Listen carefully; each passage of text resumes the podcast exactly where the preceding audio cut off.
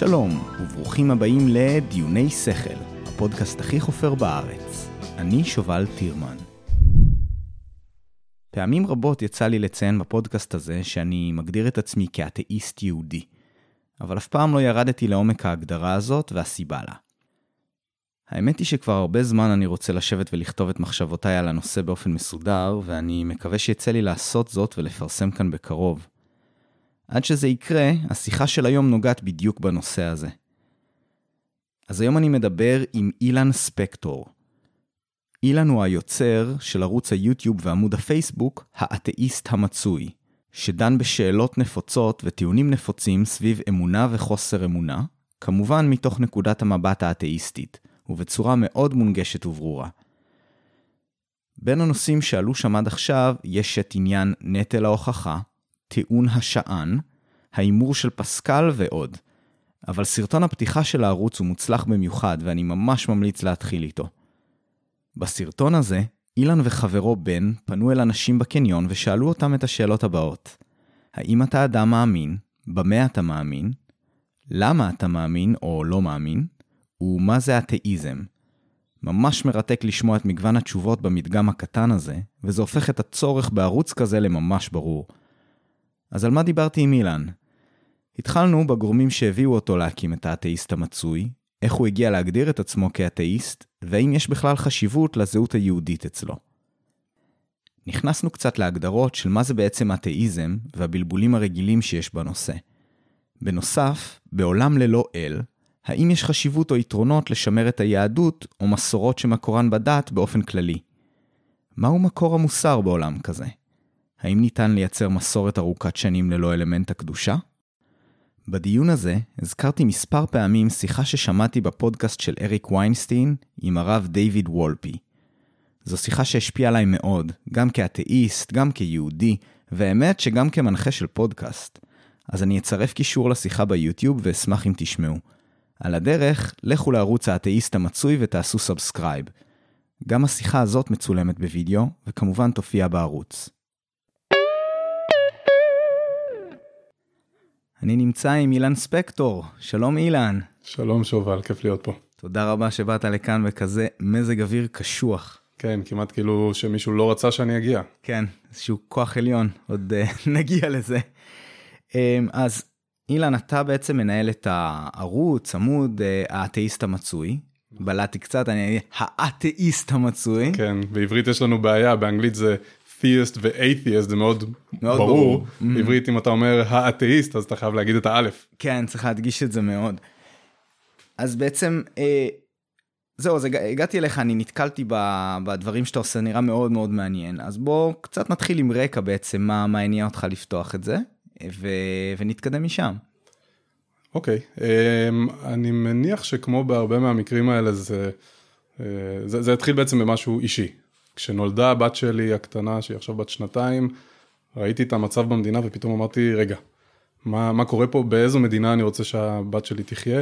זה לא שבאתי דווקא מהמקום, הרבה פעמים אתה שומע סיפורים של יוצאים בשאלה, לא, לא מהמקום הזה, תמיד הייתי חילוני, ואף פעם לא האמנתי באמת באלוהים, אבל פתאום הבנתי שאם אני לא עושה עם זה משהו, לא בטוח שהמדינה הזאת עוד תהיה כמו שהיא עכשיו, והיא הולכת במגמה לא טובה. אז אמרתי, אני אפתח ערוץ. התחלתי גם לשמוע המון תכנים של כל האתאיסטים הגדולים, כן, ארבעת הפרשים. Four Horsemen. כן, ויש יותר מהם כמובן. וזהו, והחלטתי להרים את הכפפה. ראיתי שבעברית אין המון ערוצים, אין המון תוכן שבאמת מדבר רק על הנושאים האלה, והחלטתי לפתוח את הערוץ. אוקיי, מעניין מאוד. כן, אתה יודע, חבר טוב שלי תמיד אומר שיש... אתה יודע, מי שגדל כדתי, יש לו חינוך שלם שסובב סביב הדבר הזה, אבל אין חינוך לחילוניות. אתה יודע למה אתה דתי כשאתה דתי, אתה לא יודע למה אתה גדל כחילוני כשאתה חילוני. גדל משפחה חילונית, לא מסבירים לך למה ומה המהות מאחורי זה. נכון, קשה להגיד למה אתה לא משהו. כן. נכון, זה, לא, זה כמו שיש אנשים שמאמינים באסטרולוגיה, מי שלא מאמין באסטרולוגיה לא גדל על ערכים אנטי-אסטרולוגיים, הוא פשוט לא מאמין באסטרולוגיה. כן, תודה. במקרה שלי אני יכול להגיד שיש המון ערכים אנטי-אסטרולוגיים באמונה שיש לי היום. אבל כן, זה יותר, אתה יודע, עניינים של חינוך לספקנות. אז אני, אני רק אציין שהרקע שלי אולי טיפ-טיפה שונה משלך, כי הבית שאני גדלתי בו הוא בית מסורתי, ואפילו כילד גדלתי בדרום אפריקה, אז אני הייתי בגן חב"ד, וגם בבית ספר, קינג דיוויד, זה הכל כזה, בגלל שזה פרטי שם, ובחול זה תמיד העניין הזה של הקהילה או אחרת, ואנחנו גם נגיע לדבר על זה. אז לפני שניכנס, סליחה, אבא שלי למד בקינג דיוויד ביוהנסבורג. אה, במקרה, ההורים שלי דרום אפריקאים, אפשר לדבר על זה אחר כך. קטעים. כן. בסדר, הנה, הנה פיצוח קטן. כן. סבבה, בסדר. אנחנו אוהבים, אנחנו ישראלים. אז תראה, בעצם דיברנו קצת לפני שהתחלנו להקליט על זה שבעצם אתה, אתה אמרת, וואלה, אני שמעתי שכמעט בכל פרק יוצא שאתה מזכיר שאתה אתאיסט. איך עוד לא עשית על זה פרק? וזו שאלה מאוד מאוד טובה. אבל אני חושב שאחת מהסיבות הייתה שלפעמים יש לי איזושהי רתיעה לנהל שיחה עם מישהו שאני חושב שאני אסכים איתו על המון דברים. ולכן במידה מסוימת אני חושב שעכשיו זה אולי התזמון הנכון באמת לעשות את השיחה הזאת, כי אני חושב שאני אני רואה דברים טיפ-טיפה אחרת היום. אני בעצם, הזהות שלי כאתאיסט התחילה כבר בחטיבת הביניים, אני חושב ש, שהכרתי אפילו את המילה הזאת. אולי כן, כנראה שכבר בחטיבה. וזה היווה חלק מסוים בזהות שלי, בצורה אולי אבסורדית, צריך לחשוב על זה קצת. וקראתי ספרים שקשורים לזה, וזה התחבר יחד עם האהבה שלי למדע, ומה שאחר כך התפתח גם לסקפטיסיזם שהוא קצת כללי יותר.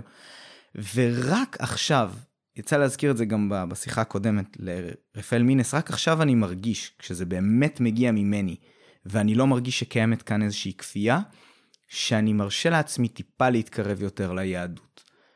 וזה לא בקטע דתי, ובדיוק על זה אני רוצה לדבר איתך, כי מעניין אותי, נגיד, אם אתה עכשיו נמצא במקום, שאולי אני רואה את עצמי כנמצא בו לפני אפילו שנה וחצי, כן? אני לא מדבר איתך על היסטוריה רחוקה, וזה לא, לא, לא הלכתי הרבה משם, אבל כן, אני חושב שהיום אני נותן את החשיבות, אה, אולי לדברים מסוימים שקצת התעלמתי מהם.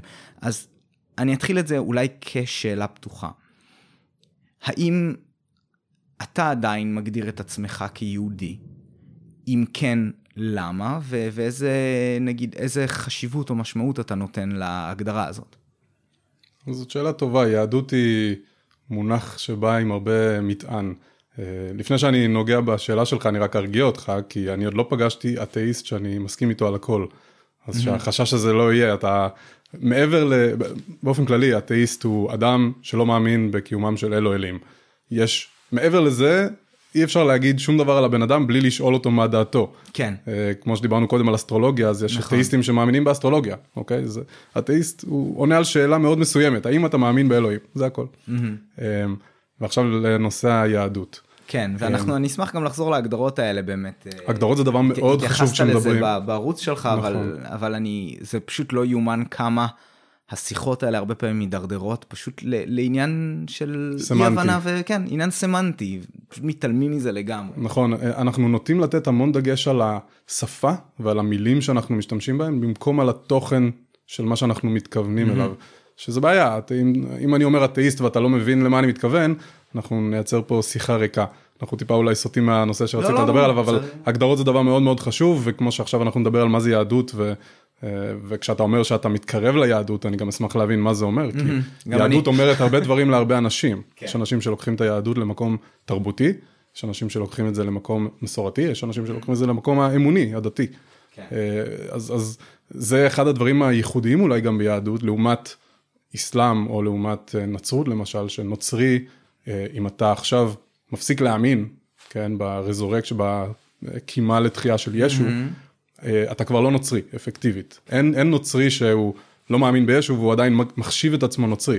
אבל יש יהודים שלא מאמינים, נכון? אתה יכול להגיד שאתה יהודי אתאיסט. כן. שזה, שזה לא מובן מאליו. Mm-hmm. ולזה התכוונתי כשאמרתי קודם, שליהדות יש איתה מטען, למילה הזאת יש מטען. Mm-hmm. ויכול להיות שזה גם מחזיר אותי לעניין הסמנטי, אולי אנחנו צריכים בשפה שלנו להגדיר מה זה אומר יהודי שהוא לא מאמין, אולי לקרוא לזה משהו אחר אפילו, כי... Mm-hmm. אם אתה אומר אני יהודי, אצלי זה מתחבר אוטומטית למקום של אמונה. קשה לי לדמיין את ה... ואפילו התרבות והמסורת הן תרבות ומסורת שמבוססות על אמונה. נכון. קשה מאוד להפריד את זה. עכשיו, אני מאוד אוהב סופגניות, אוקיי? ואני אוהב, אני אוהב את המשפחתיות בשישי בערב, ולשתות יין זה נחמד. אבל כשאתה חושב מאיפה הדברים האלה באים, ובשישי בערב אתה מקדש למישהו, כן? אתה מהלל ומשבח מישהו, פה יש לי את הבעיה. כן, אבל רגע, אז סתם ככה, באמת בשביל ההגדרה, אתה עדיין רואה במילה יהודי חלק מהזהות שלך? זה משהו שאתה מאמץ אותו, או שאתה מוצא בו בעצם איזשהו מטרד מיותר? לא בהכרח הדיכוטומיה הזאת, כן, אבל... אז, אז שוב, בהיעדר מילה יותר טובה, אני כן מגדיר את עצמי כיהודי, כי ההורים שלי יהודים, כי אני חי... בסביבה יהודית, זה מה שגדלתי בו. Mm-hmm. אם הייתה מילה טובה יותר ליהודי שהוא יהודי תרבותי נגיד, mm-hmm. אה, אני חושב שזו המילה. אז כן, אבל יהודי תרבותי זה קצת מסורבל, אתה לא תגיד למישהו, שלום, אני יהודי תרבותי, כשאתה מציג את עצמך. אתה תסביר לו, וזה מה שאני עכשיו עושה, אני, אני אסביר מה, למה אני מתכוון כשאני אומר שאני יהודי, אבל כשאתה בא ואומר למישהו, מישהו שואל אותך, או בטופס של מס הכנסה, או של המדינה, אתה ממלא מעדת שלך, אתה לא אומר יהודי תרבותי, נכון? אתה אומר יהודי, וזה בא עם הרבה בגג'. כן, אני מבין מה אתה אומר. אני לא נרתע כל כך מהעניין של השתי מילים, אני חושב שגם, אתה יודע, אפילו לנוצרים, יש את הפרוטסטנטי והקתולי, ויש כאלה שגם יגידו כאילו non-practicing, non-practicing Christian, למרות שזה באמת... פחות, אה, פחות נפוץ מאשר אצלנו. רק שמה ששם מחבר בין כולם, אה, הוא האמונה. כל אחד שמגדיר את עצמו כקריסטיאן, לא משנה אם הוא, לא משנה מאיזה, יש משהו כמו שלושים אלף לדעתי, אה, אה, מגזרים שונים של אה, נצרות. אוקיי. אל תתפוס אותי במספר, אבל זה הרבה. אה, כולם מאמינים. אצל כולם זה בא מהמקום האמוני. וביום שאתה מפסיק להאמין, אתה לא נוצרי בשום צורה. גם non-practicing Christian הוא רק לא הולך אולי לכנסייה. אבל הוא עדיין מאמין. אוקיי, כן, כנראה אני לגמרי רואה את זה, וזה באמת גם חלק מההגדרה, וזה ממש מתחבר האמת לכל מה שרציתי לדבר איתך עליו. בעצם הרבה ממה שגרם לי לחשוב לאחרונה, זה באמת איזושהי שיחה שאני שמעתי של אריק, אריק ויינשטיין, עם, עם, עם הרבי דיוויד וולפי. וולפי, אני לא יודע איך הוא יגיד את זה בעברית. ביידיש. כן, ביידיש. שהוא באמת, שמעתי המון שיחות עם רבנים, והמון דיבייטים עם רבנים, ועם כל מיני אנשי דת, הוא באמת הבן אדם הראשון, שאלה כמה נקודות שאמרתי, וואלה, וואלה. וזה קצת ריגש אותי, כי לא, לא הרבה פעמים יוצא לי, אתה יודע, גם אצלי הרבה פעמים, אתה יודע, הסיפור הזה של דת, הוא מתנגש קצת עם הסיפור של הרציונל. ואני חייב להגיד, אתה יודע, זה איזשהו סוד מלוכלך, ומשהו שהוא קצת, איך אומרים, עם דעות קדומות כזה, אבל כשאני רואה מישהו דתי, שנגיד, אתה יודע, יש לו תפקיד רציני, איזושהי, אתה יודע, למד איזשהו תואר, או איזה דוקטור,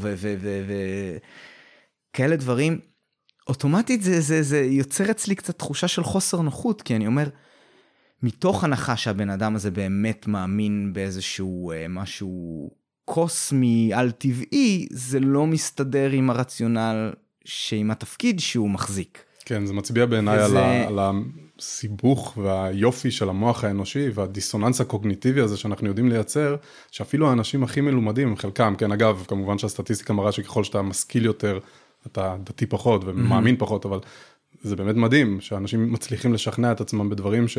הם לא מדעיים בשום צורה, למרות שהם אנשי מדע. כן, אבל זהו, ואז אני אגיד לך מה, כי קודם כל איזשהו רכיב כזה של מה שאתה אמרת, בטוח קיים שם, אבל בנוסף אני לומד להבין שבאמת כמות הגוונים, גם של היהדות וגם באופן כללי של פשוט עצם המילה אלוהים, זה שבעצם כשמישהו אומר שהוא מאמין באלוהים,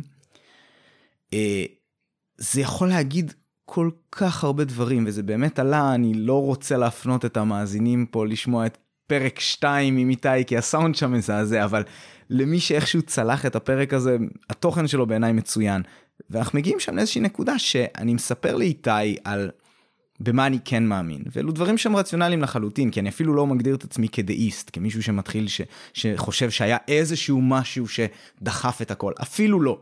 אני נטורליסט לגמרי. ו... אבל כן אני יכול לנסח את הדברים שאני מאמין בהם בצורה כזו שתשמע קצת יותר פרופאונד uh, כזה. וואי, אני מאבד פה מילים בעברית, אבל uh, אין מה לעשות, באנגלית יש יותר. אז, uh, ואז הוא עושה לי, למה אתה לא קורא לדבר הזה אלוהים? אני עושה לו, אבל זו בדיוק הבעיה, אני לא אוהב שאנשים לוקחים דברים שהם סופר סופר סופר מופשטים, ומקשרים אותם ממילה טעונה כמו אלוהים. אני לא אוהב את הסמנטיקה הזאת, אני לא אוהב את זה ש... הטבע ביופיו וגדולתו שווה ערך לאלוהים שמסתכל וכועס כשאתה מעונן. כן. זה בעיניי לשים את שני הדברים האלה באותה מילה, זה פשוט אה, ממש לחתור. נכון, זה מחזיר אותנו לעניין הסמנטי. כמו שהמילה יהדות מביאה איתה הרבה מטען, גם המילה אלוהים מביאה איתה הרבה מטען. ואם אתה רוצה לבחור להגדיר את אלוהים כהטבע, או היקום, או כן, משהו פנתאיסטי mm-hmm. כזה, אה, אתה יכול... אבל זה לא מקדם אותנו לשום מקום. זה רק נותן לך מילה מאוד טעונה על משהו שאתה... אני יכול להגיד, אלוהים שווה יקום. אוקיי, אז למה לקרוא לזה אלוהים? בוא נקרא לזה היקום. כן. זה, זאת הגישה שלי. Mm-hmm. כשאתה אומר אלוהים, לאדם הממוצע ברחוב, הוא לא מסתכל על זה כעל היקום.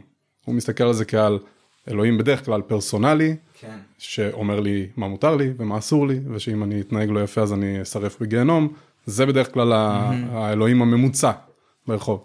כן, ואתה יודע מה, באמת הסרטון הזה שאתם עשיתם בעיקרון הראשון של ההקדמה לערוץ ומה הוא בא לעשות, ממש קסם לי, וזה גם סוג של פנטזיה שלי, לצאת החוצה ולראות במה אנשים מאמינים, גם בקטע, מאוד בקטע הזה של העניין הדתי, גם בקטע פוליטי וכל מיני כאלה דברים, זה באמת מסקרן אותי, כי אני באמת חושב שאם אתה... ניתן לייצר נגיד איזשהו שאלון כזה, אפילו שאלון uh, של uh, עץ בינארי, סליחה על המילה הגדולה, של כן ולא כזה, שמוביל אותך ושואל אותך כל מיני דברים, אתה תראה שכמספר האנשים, מספר ההגדרות של אלוהים. חד משמעית, לכן כל שיחה צריכה להתחיל בהגדרות. Mm-hmm. אתה צריך לשאול את הבן אדם שמולך, מה זה אלוהים בשבילו? ברגע שהוא מצליח להגדיר את זה, אז אתה יכול לשאול אותו למה אתה מאמין בה. אלוהים מהסוג הזה, הרבה פעמים מנסים להחזיר את השאלה אליך, שואלים אותך, למה אתה לא מאמין באלוהים? כן. אז בוא תגיד, קודם כל תגיד לי מה זה אלוהים, כי אם אתה תגיד לי שאלוהים זה הכוס הזאת, למאזינים יש לי פה כוס מים, אז אני יכול להגיד לך, אוקיי, בוא נקרא לכוס הזאת אלוהים, ואז אני מאמין באלוהים, אני מאמין שהכוס הזאת נמצאת פה. כן. עד אז, תגיד לי אתה מה זה אלוהים, יש כל כך הרבה אלים בעולם, עבור כל כך הרבה אנשים, אז מאוד מאוד חשוב שאנחנו נדע על מה אנחנו מדברים. כן, לגמרי ככה, ובאמת אני חושב שה... המופשטות או נגיד היכולת שלך לקחת את המילה אלוהים להרבה מקומות מהמילולי ביותר למופשט ביותר, היא מה שמאפשר בעצם לקבוצה מאוד מאוד גדולה של אנשים לשים את עצמם תחת איזושהי מטריה אחת, למרות שהם מאמינים בדברים שהם שונים, שונים לגמרי. ובהמשך למה שאמרתי קודם על האנשים הסופר אינטליגנטים שמאמינים, אם באמת הרבה מהם אני חושב שהר... שהרבה מאוד מהפן המילולי של אלוהים, פשוט גם להם נראה במידה מסוימת מגוחך, ונראה להם אולי אפילו מעליב שאתה תחשוב שהם, שהם יאמינו בכזה דבר, כמו שמילולית אלוהים ברא את העולם בשבעה ימים, ושלא מדובר באיזושהי אלגוריה, או שהעולם בין חמשת אלפים שנה, שזה קשור לזה, או שאלוהים מקשיב לתפילות אפילו, אתה יודע, יש, יש המון אסכולות שאומרות שזה לגמרי נוגד את היהדות, שאלוהים יקשיב לתפילות. גם בנצרות יש כאלה זרמים שאומרים, זה טיפשי, כאילו מי אתה שתשנה את התוכנית האלוהית? או שזה באמת משהו שהוא קצת יותר מופשט, איזשהו כוח כזה שזורם בנו למעריצי סטאר וורס, ולא יודע, שדה אנרגיה כלשהו, משהו שמניע את החיים, משהו שמכוון את החיים, משהו שנותן את המשמעות, משהו שמגדיר את המוסר. אתה יודע, יש כל כך הרבה מקומות שבהם כאילו הקלף הקטן הזה, שמאפשר לך להחליף אקסיומה מסוימת בתפיסת העולם שלך במשהו שהוא קוסמי, ובעל איזושהי, איך נקרא לזה? בעל סמכות, משהו בעל סמכות שלא ניתן לערער עליה, זה מאוד מאוד יעיל. זה מאוד עוזר בכל מיני מקומות, ויש כאלה שבאמת במקומות בהם הם צריכים את הסמכות, הם צריכים שמישהו יגיד להם מה מוסרי ומה לא, כי מבחינתם הרי איך ניתן להגדיר מה מוסרי ומה לא. עזוב את זה שברור לנו, לי ולך, שכדאי, ש, שניתן להגדיר מוסר, לפחות עד רמה מסוימת, עם מינימום אקסיומות, מבלי להיות צריך לשלוף את קלף האלוהים. נכון. אז אני חושב ש, שזו באמת הסיבה, באמת הסמנטיקה היא מעולה, והיכולת, אני לא יודע, כאילו, אפילו לעשות איזשהו בחן את עצמך כזה, ששואל... זה מה שניסינו לייצר בסרטון שאתה מדבר עליו, באנו באמת עם מעין עץ תרחישים, mm.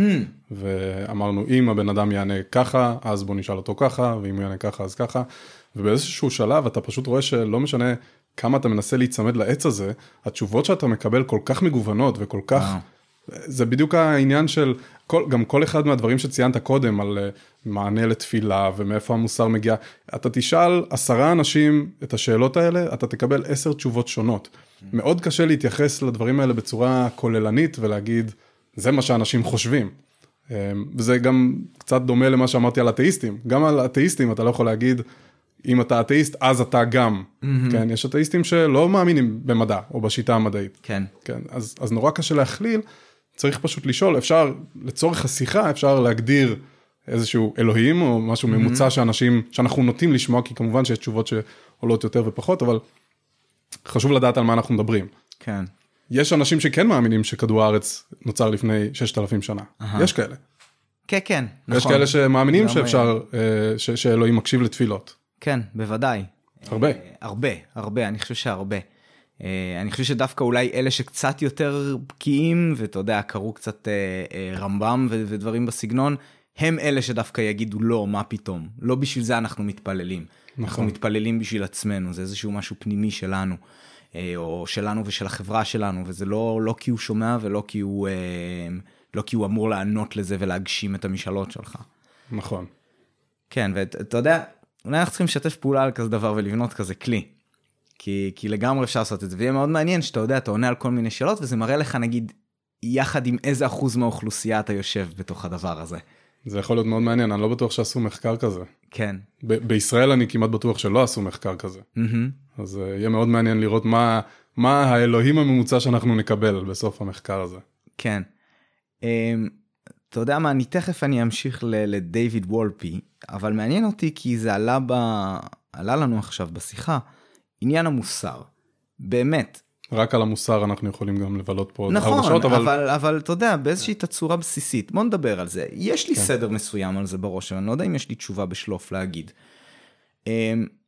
אם אני אומר לך, באמת כמישהו שמגיע מהמקום של הדת, רגע, אם אין לנו דת, או אם אין אלוהים, או אם אין איזושהי סמכות כזו עליונה, איך אתה יכול להגיד מה מוסרי ומה לא מוסרי? כן, זאת שאלת השאלות, תאיסטים מאוד אוהבים להעלות את השאלה הזאת.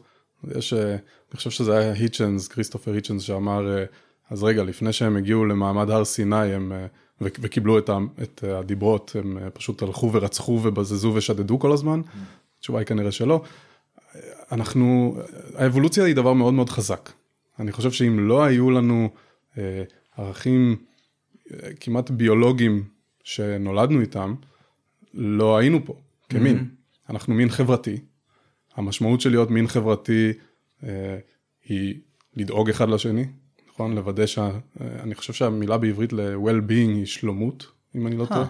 יכול... אל תתפוס אותי בה. חסרה לי מילה. אבל אני עדיין אוהב well-being, אז אני אגיד well-being. אה, אבל ברור לנו שכדי לשגשג כמין, אה, ה-well-being שלנו הוא הדבר שצריך להוביל אותנו. ואני חושב שברגע שאנחנו... נגדיר שהמטרה היא להגדיל את ה-well-being, כן? או להגדיל את העונג ולצמצם את הסבל, של, גם של המין האנושי, גם של אולי בעלי חיים, אפשר להרחיב את זה לעוד מעגלים, לצאת מהשבטיות. מפה הכל נגזר. אתה לא צריך שום גורם צד ג' שיגיד לך מלמעלה מה, מה המטרה. כל עוד אנחנו מסכימים על המטרה הזאת, אתה יכול לשאול למה שזאת היא המטרה. כן. התשובה לזה היא שאם זאת לא תהיה המטרה, כנראה, או אם זאת לא הייתה המטרה, כנראה שגם לא היינו פה עכשיו. כן, אז אני אגיד לך מה, אז אני פשוט, אני אנסח טיפה אחרת את מה, ש, את מה שאתה אומר. אני אגיד, אין כזה דבר לבסס מודל של מוסר, מבלי לצאת מאיזושהי אקסיומה. ובסופו של דבר, האקסיומה של אלוהים היא הרבה יותר קשה לקבלה אם אתה מתחיל באמת מכלום, מאשר אקסיומה שאומרת, אנחנו מתחילים בכלל הזהב, מה ששנוא עליך אל תעשה לאחרים, נתחיל משם, או נתחיל מזה באמת מאיזשהו משהו שהוא שלב הבא של זה, של לנסות להפחית סבל ולמקסם well-being, או כן, וואי, באמת חסרה לזה מילה. ומשם אתה כבר באמת אמפירית יכול להתקדם, ולראות מה, מה הדרכים הנכונות, והאמת היא שבאמת סם האריס, ש, ששנינו מכירים מדבר על זה. The moral landscape. כן, לא מעט, ומה שהוא אומר, ואני אנסה להציג את זה, ותגיד לי אם אני עושה עבודה טובה, אתה רוצה להציג את זה? אפשר בשתי מילים, אני גם לא בטוח שאני מסכים עם כל מה שהוא אומר, אבל בגדול, סם האריס אומר, ברגע שהגדרנו את המטרה, שזה well-being, mm-hmm. יש כל מיני דרכים להגיע אל המטרה הזאת, יש דרכים טובות יותר ודרכים טובות פחות, ואנחנו צריכים לנסות למצוא את ה, את המקסימומים האלה, ולנסות להמית במינימומים האלה. זאת אומרת, אם עכשיו יש לי דילמה מוסרית, יש לה כמה תשובות, שאולי התשובות הן בסדר, הן טובות. אגב, לא תמיד אפשר לדעת מה התשובה הכי טובה, זה לא אומר שאין תשובה הכי טובה. ולנסות לפעול כדי למקסם שוב את המטרה, שהיא well-being. כן. אני חושב שאחד הרכיבים החשובים של מה שהוא אומר, זה הוא אומר, זה לא שניתן אבסולוטית לדעת מה הטוב ביותר, אבל כן ניתן לדעת באופן יחסי. דבר, באופן יחסי, איזה דברים טובים, נגיד. ב, יש דברים שברור לכולם שהם לא התשובה, תכף אני אתן איזושהי דוגמה. אה, ועצם זה שאתה מסוגל לתאר, אגב זה, אתה יודע, בתור באמת דאטה סיינטיסט, זה מזכיר לי, יש בעיה של אה, מאוד מאוד ידועה במחשבים, שנקראת אה, אה, בעיית באמת המ, המינימום, זה, הופכים את זה קצת במחשבים, המטרה היא לא למצוא את המקסימום, אלא למצוא את המינימום, אבל אלה בעיות שקולות. ובעצם יש המון דרכים כזה לגשת לבעיה הזאת, יש שיטה שנקראת gradient descent, שפשוט בעצם זה איזושהי נגזרת כללית כזאת, שכל פעם מנסה למצוא.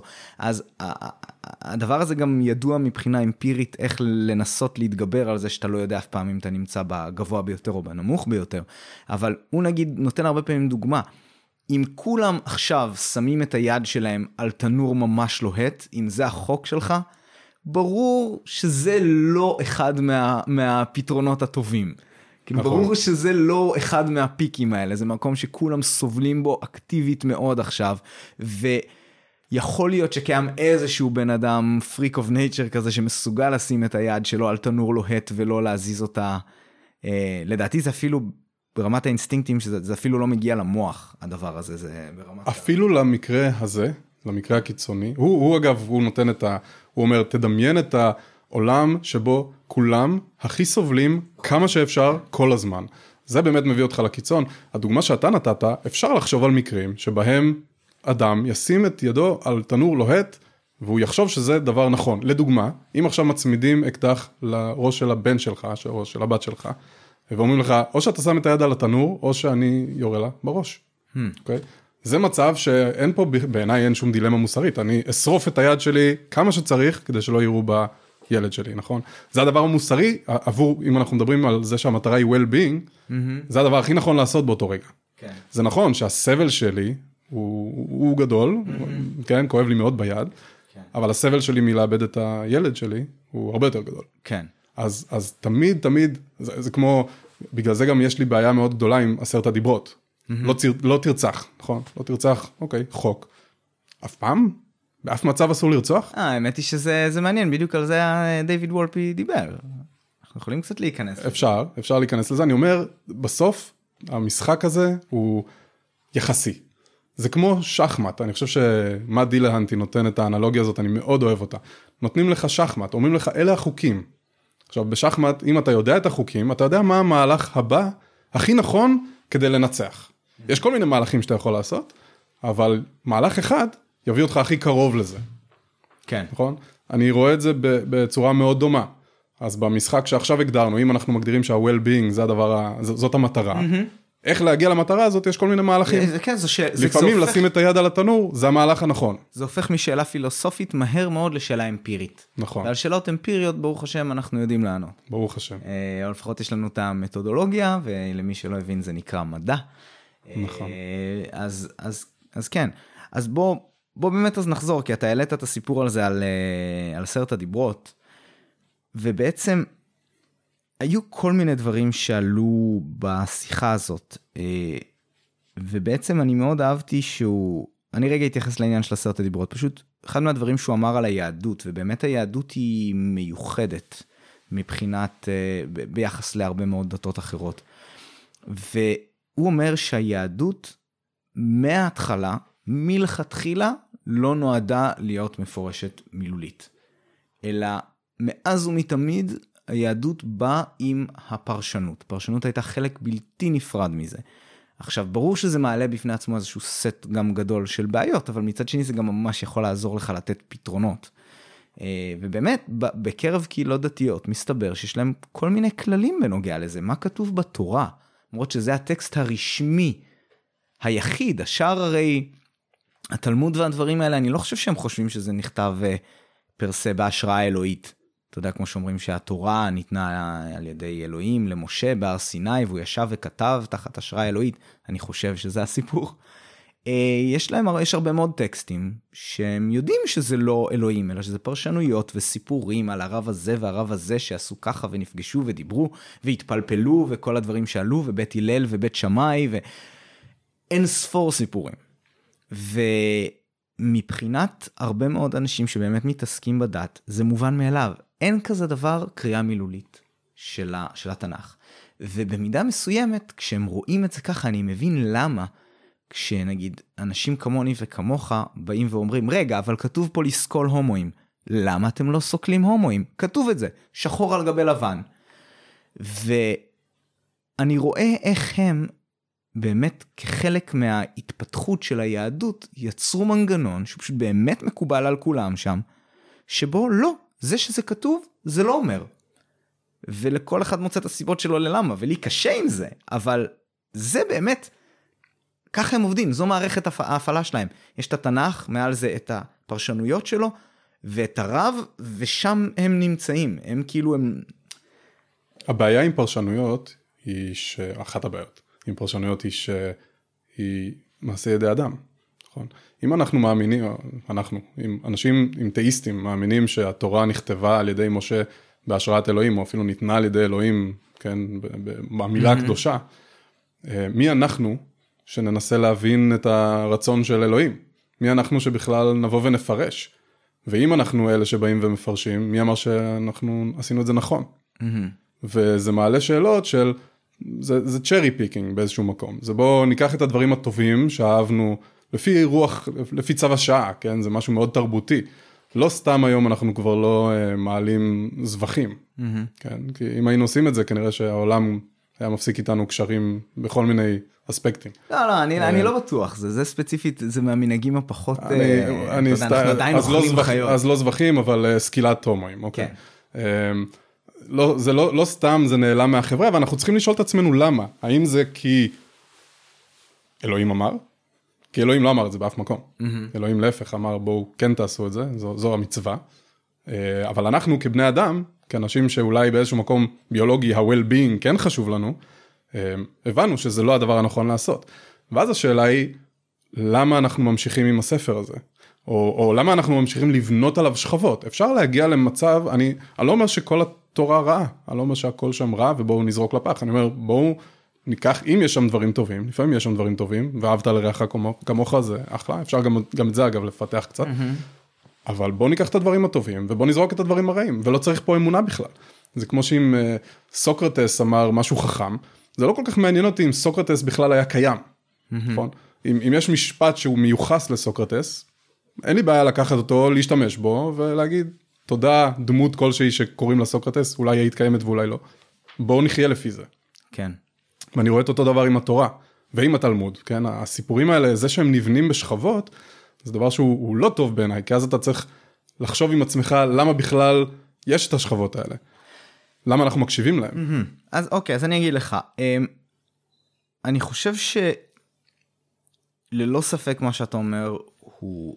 הוא נכון בעיניי, אבל אני חושב שאם מה שאתה אמרת, רגע, אז למה בכלל להשאיר את הדברים הרעים? למה לא הרי, למה לא פשוט לקחת באמת הטוב ולעשות את זה במודע? אז במידה מסוימת אני חושב שיש שם כאלה שעושים את זה. עכשיו, קודם כל בעיניי זה סתירה עם העניין הזה שהמוסר מגיע מאלוהים, כי המוסר מתפתח, ומה שהיה אפילו ביהדות מוסרי לפני אלפיים שנה, הוא לא מוסרי היום ביהדות.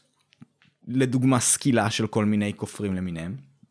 אבל הם, באמת הפלטפורמה שנבנתה, אני עכשיו באמת, אני לוקח על עצמי עכשיו להתעתה את הסנגור של היהדות, במידה מסוימת, לא כי בהכרח אני לגמרי שם, אלא כי יש... כי אמרנו שלשני אתאיסטים אסור כן, להסכים כל לא, הזמן. כי, כי גם באמת יש בזה משהו בעיניי, אוקיי?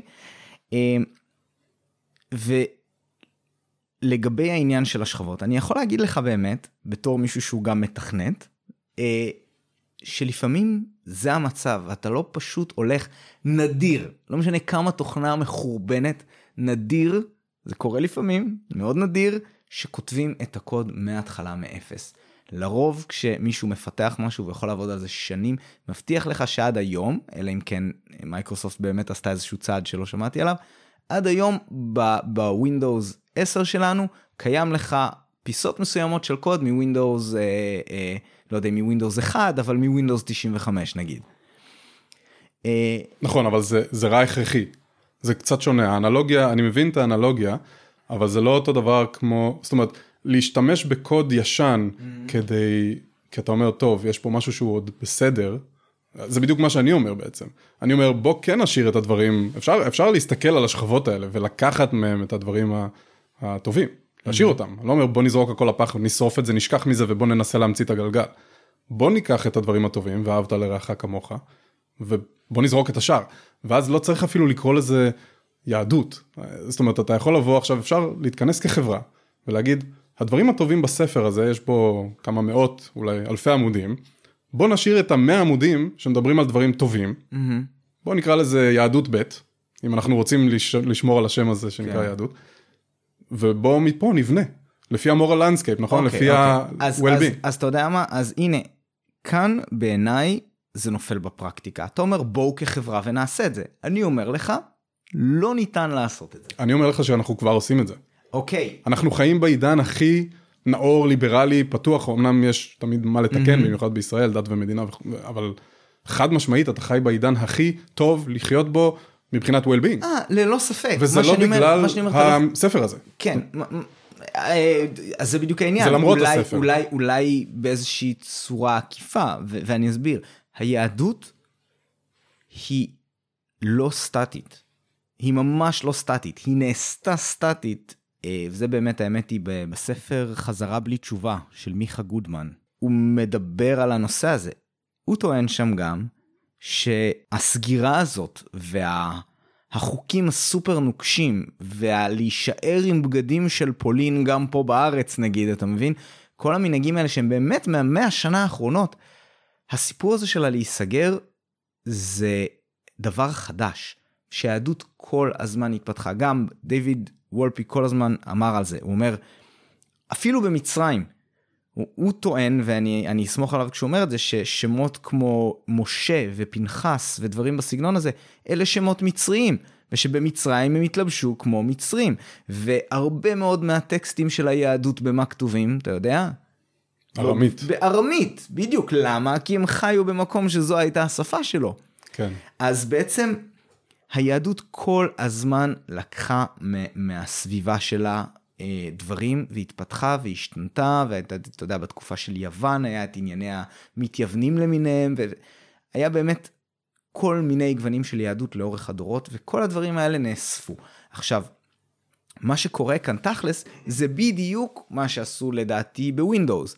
יש את הדברים האלה מווינדוס תשעים וחמש, אבל אתה צריך לחפור מאוד עמוק, כדי למצוא אותם. אולי אפילו אתה תצליח להגיע לאיזשהו באמת חלון הגדרות, נגיד החלון הגדרות של הסקרין סייבר, אני כבר לא בטוח, אבל בטח בווינדוס שבע עדיין היה את זה, שהוא ממש ממש ממש דומה לזה שהיה עוד אז ב-תשעים וחמש, אם אתה מגיע אליו בצורה מסוימת. אבל הם מדגישים את הדברים האחרים. מה שנמצא שם בשיח ובחיים וביומיום, זה דברים אחרים. ומה שאני טוען זה שפרקטית קשה לקחת את הדת ו... לשנות אותה בצורה שהיא לא, נקרא לזה, אורגנית, הדרגתית.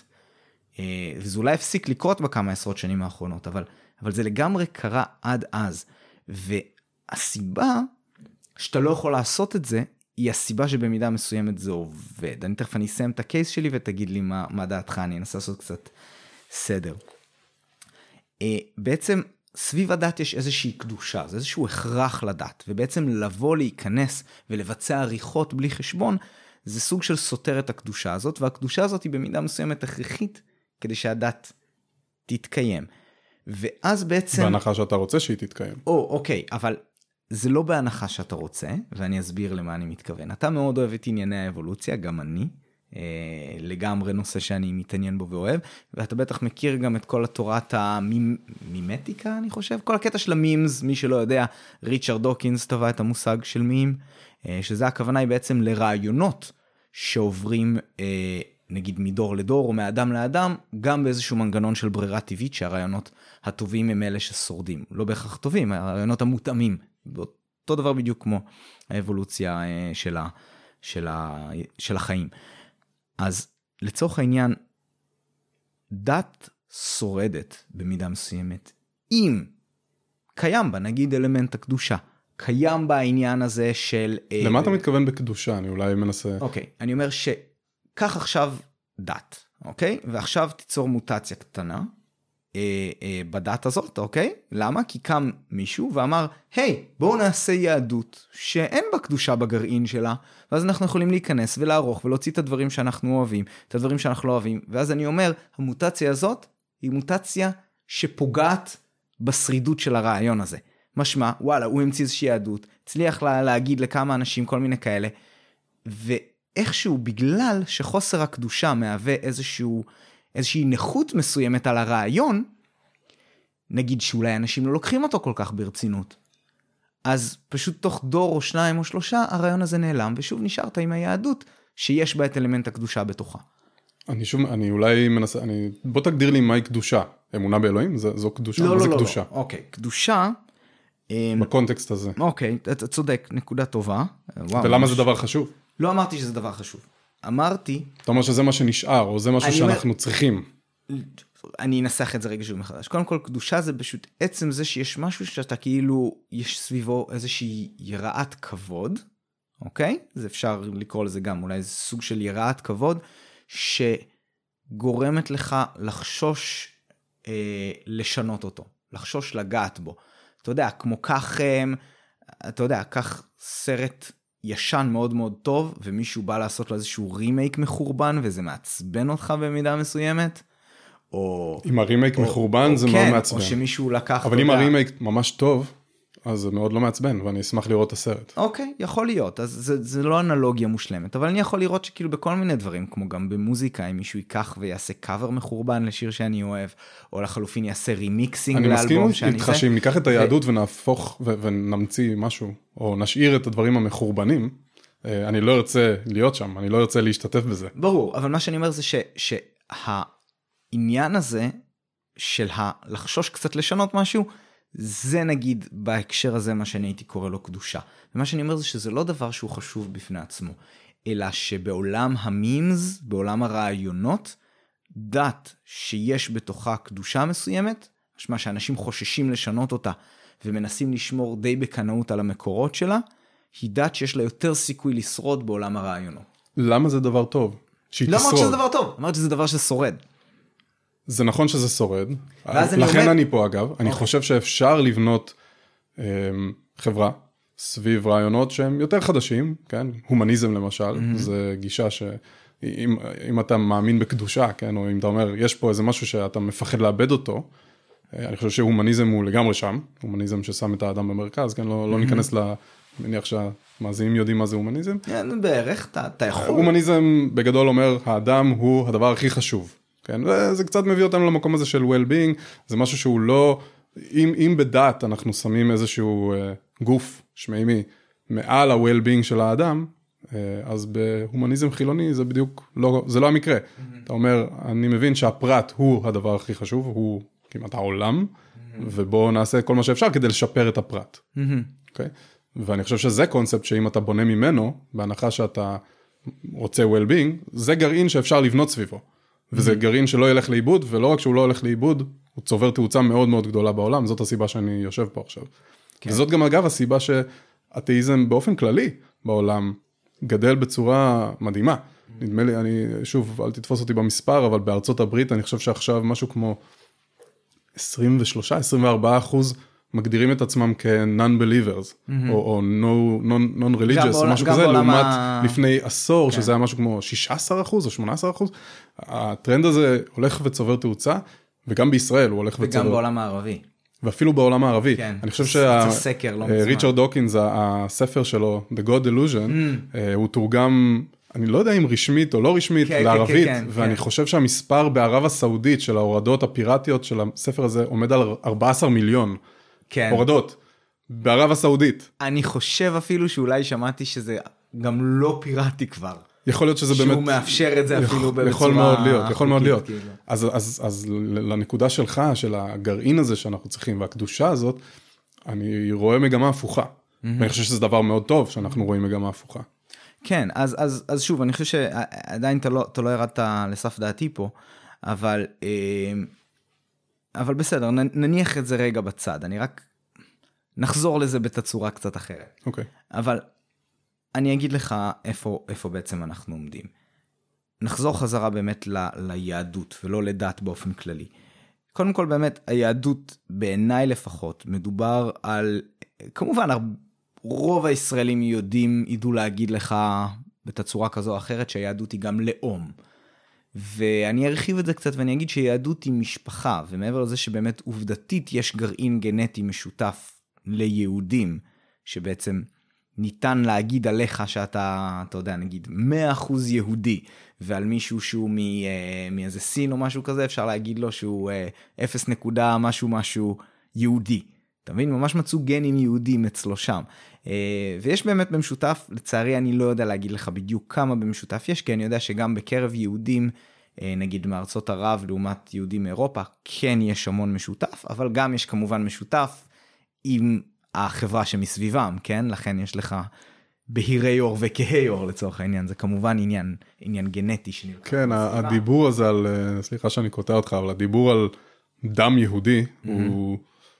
דיבור שמפחיד אותי מאוד. Mm-hmm. אני חושב שצריך מאוד להיזהר כשאנחנו נוגעים ב, ב, בנושאי גזע ודם וגנים mm-hmm. יהודיים. אני לא יודע מה זה אומר, למה זה דבר טוב, אולי okay. זה לא דבר טוב. אני, אני, אני חושב שכ... כ, כ... וזאת עוד הגדרה, אגב. Mm-hmm. דיברנו קודם על מה זה יהדות, אם זה תרבות או לאום או דת, או... עכשיו אתה אומר אולי זה בכלל גזע. יש פה כל מיני דברים מאוד עדינים ש...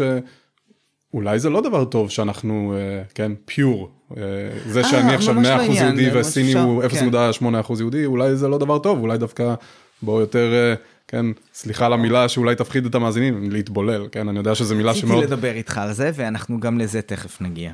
גם לזה נגיע. יש הרבה דברים לדבר עליהם. יש לי המון, יש לי המון שאלות. הרוב, אגב, כשאלות פתוחות במידה מסוימת. כן. אבל אני אגיד לך, לגבי אם זה טוב להיות uh, טהור, ללא ספק זה לא טוב, זה גם, אתה יודע, הטבע במידה מסוימת. אומר לנו אם... אם פג uh, סיני יגיד לך את זה. כן, מה? פג סיני, הכלב. בכלל, כלבים נזיים. אה, אוקיי, אוקיי. סליחה ש... פג סיני, לא, לרגע דמיינתי, לא פג תינוק סיני, סיני שהוא פג. לא, לא, לא אפס נקודה שמונה אחוז יהודי, לא, לא זה. אוקיי. Uh, כן, כן, הכלבים וכל הדברים האלה, וגם ו- בכלבים שהם פחות מגוחכים, כמו רועים גרמניים, יש להם המון uh, בעיות גנטיות. נכון. Uh, אצל הגזעים. וגם ביהדות ישבו כמה גנים של מחלות יהודיות. טייזקס. יש לנו... לא, נדמה לי שזה אחד, ה... אצל יש. אשכנזים יש משהו. יש המון, כן. המון המון המון גנים יהודים דפוקים. Uh, כן. Uh, אבל הרעיון פה היה להגיד בעצם שהרעיון של יהדות, אולי אם לא ניקח את זה כגזע, אלא כאיזושהי משפחה מורחבת כזאת, זה משהו שיש לו בסיס, ואני אתן לך מקום שבו אולי אתה יכול לראות את זה, נגיד מישהו שהוא יליד אמריקני, אוקיי? אינדיאני, מה שאנחנו אין לנו בעיה לקרוא פה, כי אנחנו פחות פוליטיקלי קורקט בארץ, אז האינדיאנים בארצות הברית.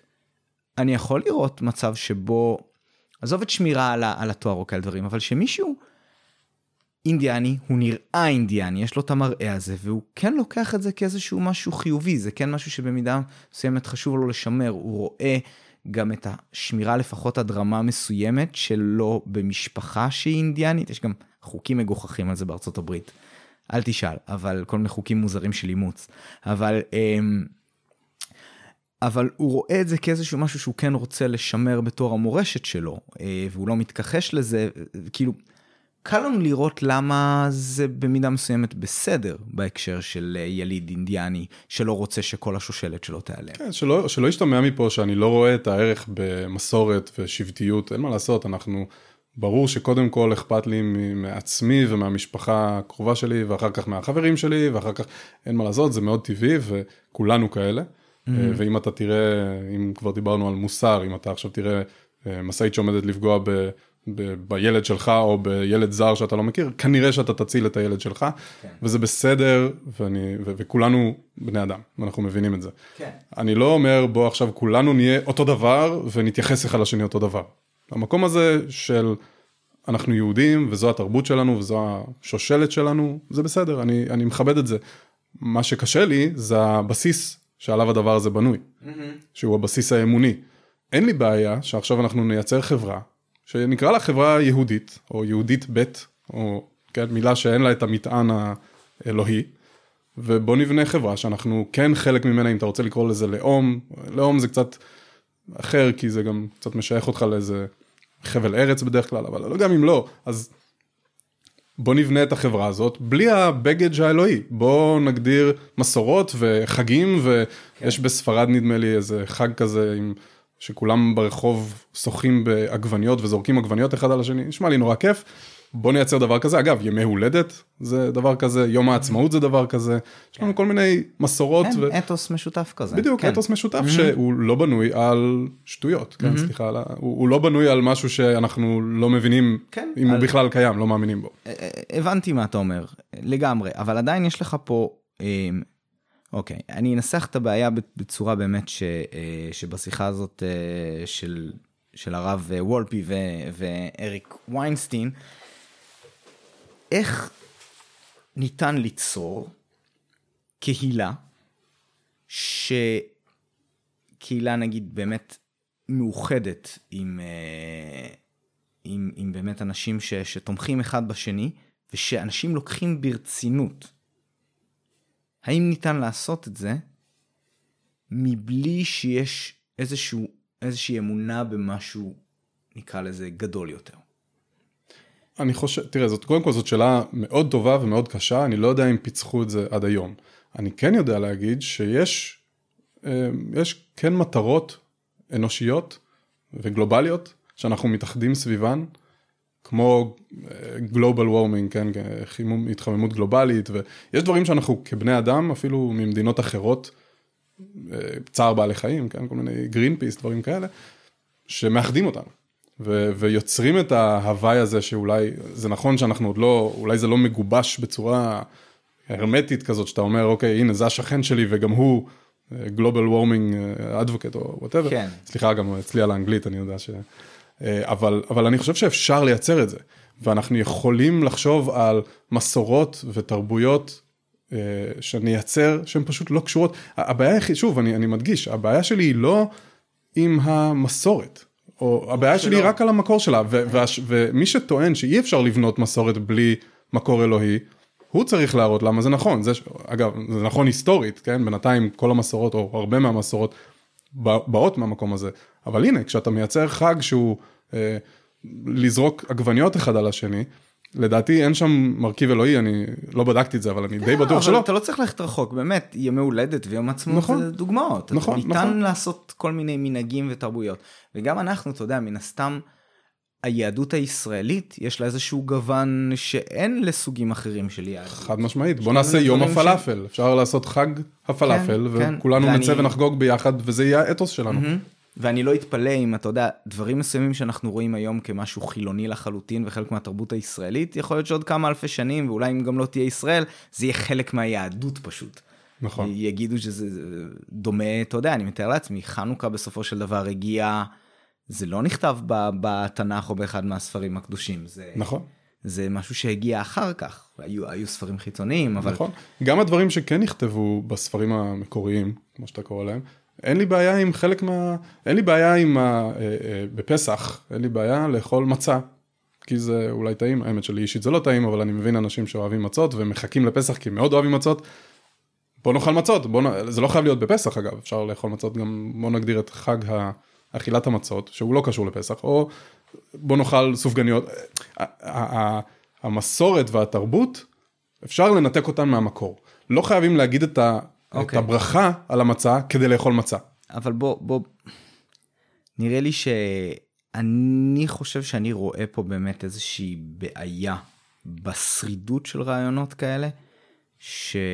שאתה אולי לא, לא חולק איתי את ה... אתה לא רואה את, ה... את זה כבעיה כמוני. אני באמת חושב שקשה עד בלתי אפשרי לייצר אה, קהילה שבאמת שורדת וגם ממשיכה הלאה. ו... אוקיי, מה, מה אתה רוצה? אתה רוצה גם, נגיד לצורך העניין, לתת לילדים שלך איזושהי תחושה של קהילתיות, שהילדים שלך יהיו גם חלק מהקהילה הזאת. וכשאתה לא באמת מייחס לדבר הזה אה, רצינות מאוד גדולה, וקשה ו- להתחיל את הדברים האלה מאפס. מאוד קשה להתחיל את הדברים האלה. אבל אני לא אומר בוא נתחיל מאפס. אנחנו כבר ישראלים, נכון? אנחנו כבר, רובנו, הרבה מאיתנו אוהבים חומוס. הרבה מאיתנו חוגגים ימי הולדת, הרבה מאיתנו חוגגים את יום העצמאות. יש לנו התחלה טובה. אפשר לבנות על זה. זה לא חייב להיגמר פה. אגב, הנה עובדה, אני, אני חילוני לגמרי אתאיסט, ואני מאוד נהנה עם החברים שלי. זה, אני לא, לא רואה פה את הגרעין האלוהי, לוקח שום חלק אקטיבי בכיף שלי. הנה, אתה סיפרת לי שאתה אוהב לשחק משחקי לוח, ויש לך פעם בשבוע או פעם בשבועיים אתה משחק עם חברים. בוא נבנה קהילות סביב הדברים האלה. אנחנו יכולים לעשות את זה. אני בטוח, וקהילות נבנות כל הזמן, והאמת היא שהיום הרבה יותר מפעם, באמת בזכות האינטרנט, שאנשים עם תחביבים דומים, וכל מיני, קיצר, קהילות נבנות במקום שבו היה הרבה יותר קשה לבנות אותן פעם. אני מסכים איתך שהדברים האלה במידה מסוימת קורים, ויכול להיות שגם בזכות הטכנולוגיה הזאת, ניתן יהיה להגיע נגיד לאתוסים משותפים ולבאמת מה שנקרא קהילה לאורך באמת הרבה דורות. אני אגיד לך, אני עכשיו בקריסמס האחרון הלכתי לנצרת, חגגתי שם את הקריסמס, היה כיף באמת לראות את התרבות, לשים את הכובע של סנטה.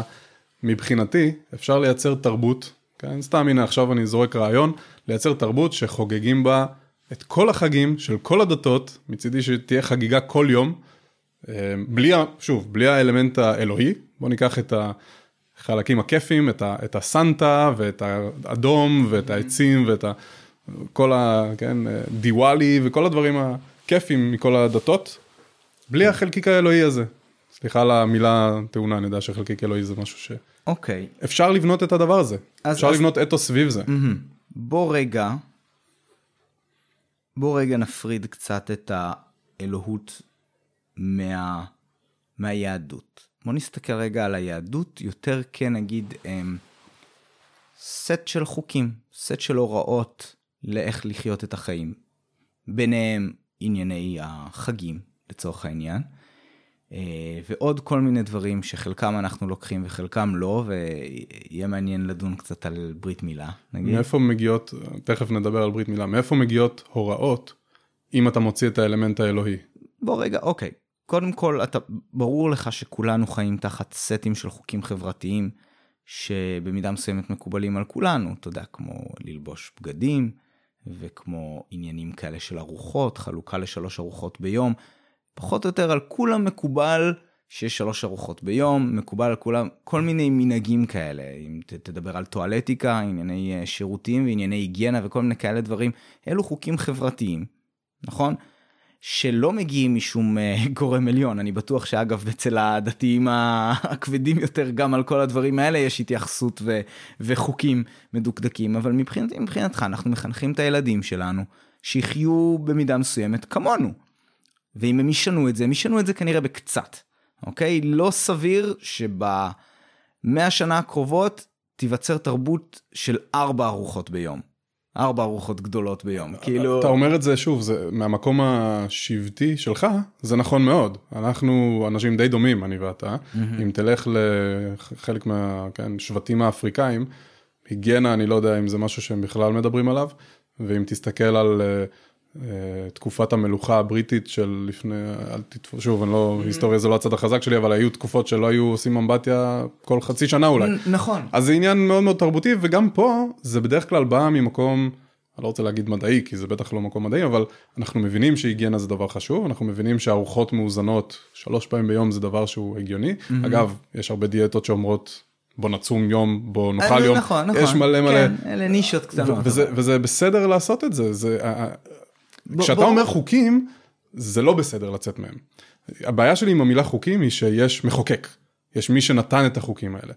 ולכן ביהדות להפריד אוקיי. את המחוקק מהחוקים, זה בעייתי. אפשר להגיד, אני מסכים איתך שיש מוסכמות חברתיות. בוא נקרא להם מוסכמות. או לא נקרא להם חוקים. אוקיי, זה מקובל עליי, ובאמת אני, אני רואה שהרבה פעמים, הרבה אנחנו קצת יושבים פה על הסמנטיקה, סופר חשוב, שלא תחשוב שאני, שאני לא חושב. חשוב, וכן, אמרתי חוקים, אני צריך להצדיק את עצמי, או להשתמש אולי במילה אחרת, או, או להגדיר חוקים. אבל, מה שאני אומר זה שבאמת, אבל, נתת פה דוגמה טובה, נגיד, אתה מדבר על זה שהיגיינה זה דבר שהוא חשוב מבחינה בריאותית, ושהמדע אפילו אומר את זה, אבל, אתה רואה שיש דברים כאלה, כמו באמת, תמיד היהודים מתים על הדוגמה של הנטילת ידיים שקדמה אלפי שנים לכל תורות החידקים למיניהם. כן. ומה שמצחיק זה שאתה יודע, היום הנטילת ידיים שנהוגה היא הרבה פחות היגיינית משטיפת ידיים מודרנית, כן? כמובן. והם חייבים אבל עדיין לעשות את זה ככה. אבל... אני מאוד מקווה שהמנתח בחדר הניתוח לא נוטל ידיים כמו ש... אבל מה שאני אומר זה שה... הכללים האלה, ואני באמת אנסה אולי להשתמש במילה כללים, הרבה פעמים הם קודמים ליכולת שלנו להבין למה הם קיימים. וזה בדיוק מגיע לנקודה הזאת של המימס שדיברנו עליה, אוקיי? אבל רגע, יש פה כוכבית. Mm-hmm. יש פה עניין שוב של צ'רי פיקינג. אתה בוחר להסתכל על הדברים החיוביים ומתעלם מהדברים השליליים. זה נכון שבמקרה של נטילת ידיים, גילינו בדיעבד שזה דבר חיובי. אבל יש כל כך הרבה דברים שהם כתובים שבדיעבד הם מאוד גרועים, כן? כמו למשל איך להתייחס לעבד שלך, וזה שאתה יכול להכות אותו כמה שאתה רוצה, כל עוד הוא לא מת תוך יומיים, יש חוקים מאוד מאוד ברורים על איך, איך, כן? כן, כן, כן. ובאותה מידה שאתה אמור ליטול ידיים, יכולנו להסתכל, יכולנו להתפתח כתרבות למקום אחר, עם עבדים, ולהגיד, וואו, איזה מזל שבתורה היה כתוב איך להתייחס לעבד, כי תראו איזה יופי יצא לנו מזה. אה, אני, אוקיי. אז, שלא, אז, שלא אז נכון, נכון, ש... נכון. אז, אז לפעמים אתה פוגע. כן, אני, שוב, אני לא אומר שיש רק דברים רעים בתורה. כן. אגב, אני לא יודע אם נטילת ידיים מגיעה מהתורה, אולי זה מהתלמוד או מה... אין לי מושג מאיפה זה. אני גם, אני גם לא יודע. כן, אני גם לא יודע, אבל הנה, למשל, דוגמה דומה לנטילת ידיים היא אכילת חזיר. נכון? שכל הזמן אומרים על זה שהחזיר, למה לא אוכלים, או יש את העניין הזה שהוא, שהוא חיה, החזיר הוא חיה טמאה, mm-hmm.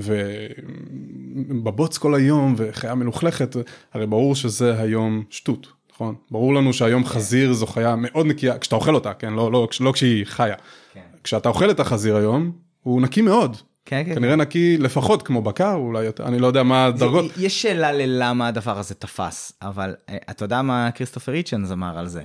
אם הבנתי נכון את הקטע הזה, זה היה בספר שלו של God is not great. כן.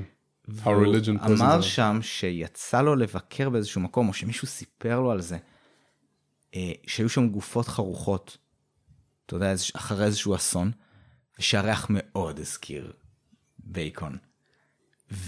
ושייתכן שהרצון של היהדות לקשר בצורה כל כך חזקה את החזיר למשהו מגעיל שאתה, נגיד גם אם אתה תריח אותו נצלה, הוא יגעיל אותך, זה במידה מסוימת איזשהו ניסיון למנוע קניבליזם, שכשאתה תריח את הריח הזה, יתעורר בך התחושה של הגועל ולא של התאבון. לא עשיתי את המחקר, אבל אני לא חושב ש-תשעים ותשעה אחוז מהעולם שכן אוכלים חזיר, הם גם קניבלים. ברור שלא, אני מדבר על צורך קדום. מסכים, אבל זו דוגמה לצורך קדום שלא הוכיח את עצמו, נכון? כמו נטילת ידיים. נטילת ידיים זו דוגמה שאני מסכים, אולי במקרה היה איזה פלוק, והם עלו על משהו. כן, תלוי. אגב, לא בטוח שזה הפלוק, יכול להיות שבאמת היה שם מישהו חכם שאמר, רגע, אולי יש לי לכלוך על הידיים. והדרך שלו, אגב, לתאר את זה, זה להשריש את זה באיזושהי, באיזשהו משהו דתי, כדי שזה יתפוס ויעבור הלאה במידה מסוימת. נכון. אתה יודע מה, זה כנראה גם אקסטרה קשור לסיפור הזה של הקדושה. הרי אתה בא לגעת באיזשהו ספר קדוש, באיזשהו משהו קדוש, הידיים שלך מלוכלכות מהחול, הרי זה לא כמו היום שאתה מול המקלדת ואתה מלוכלך במלא דברים אבל לא רואים אותם. אנשים עובדים באדמה. נכון. אתה עובר מה... הרי גם כל העניין זה של קודש וחול, אני לא יודע אם משם המילה באמת חול הגיעה, אבל... לא חשבתי על זה. אני... עכשיו אני חושב על זה, תוך כדי שאני מדבר איתך, אבל יכול להיות שבאמת זה אשכרה ליטול ידיים, זה מילולית להוריד את החול מהידיים, כשאתה עובר לקודש. זה סיפור מאוד יפה. כן, צריך לבדוק אותו.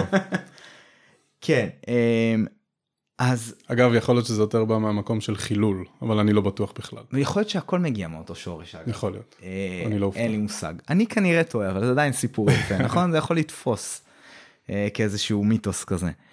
אה, אז שוב, אני, אני מסכים איתך באיזשהו מקום שיש דברים חכמים, ואמרתי את זה גם קודם, יש דברים שהם בסדר.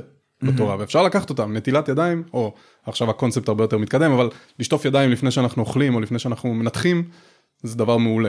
אוקיי, אז, אז... בוא נשמור את הדברים האלה. בסדר גמור, מה שאני מדבר זה ש... מה שאני אומר זה שהרבה פעמים המין כללים האלה, שנוצרים בחברה, הם לפעמים קצת קצת קודמים להבנה שלנו של למה הם נעשים, הרבה פעמים מבינים גם שזה מיותר, אבל שוב אני חוזר לאנלוגיה, גם של מערכת ההפעלה, עם הרבה ג'אנק קוד בבסיס שלה, מדברים קודמים שפשוט אי אפשר להסיר, ואני גם הכניס פה באמת את עניין האבולוציה, ובאמת אני זוכר שראיתי בזמנו איזשהו קליפ של דוקינס, שהוא הסתכל על ניתוח של צוואר של ג'ירפה. לא יצא לך להתקל בזה, יצא לך? אז מה שהוא הראה שם, בג רציני. כן, הוא הראה שם איזשהו, יש איזשהו, לדעתי זה... אני לא יודע אם זה גיד או אולי איזשהו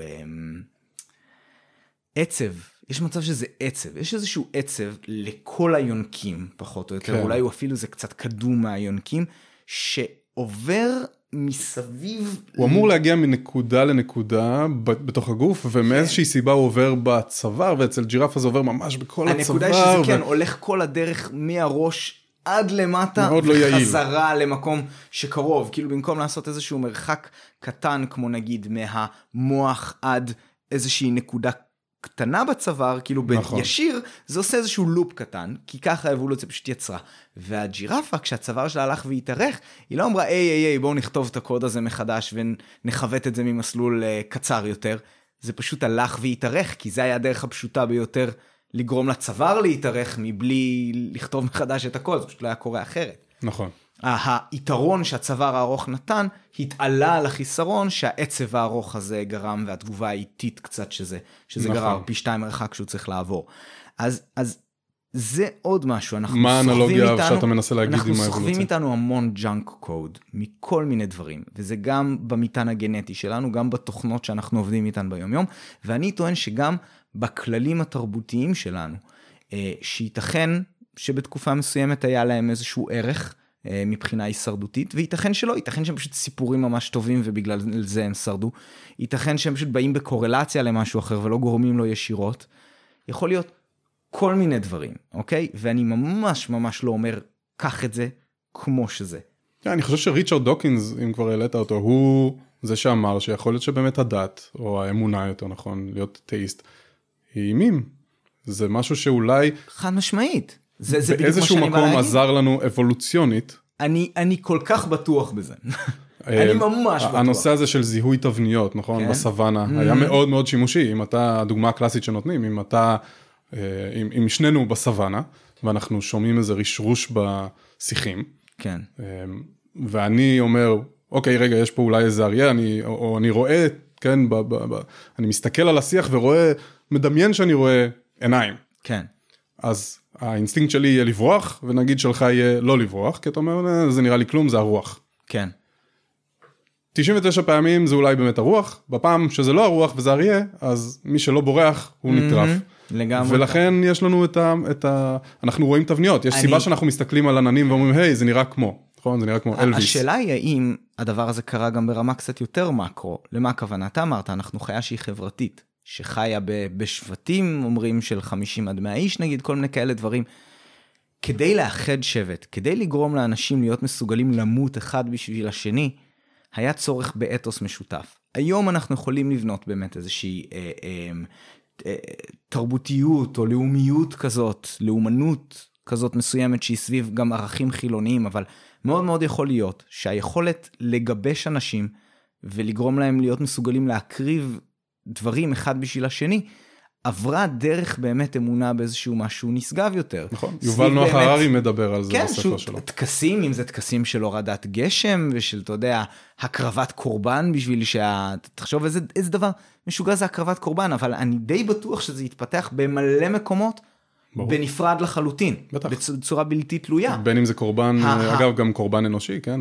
כן, אז זה אני בעיקר, כן, אני בעיקר מדבר על קורבן אנושי, ואני לא אתפלא אם אגב היהדות הקדומה היא איזשהו שכלול, ועברה מקורבן אנושי לאיזשהו קורבן שהוא חיה, וגם כל, אתה יודע, יש את הרעיון של שעיר לעזאזל, שניתן אשכרה להאשים את העז. תרנגול כפרות. תרנגול כפרות, כל הדברים האלה, איזשהו...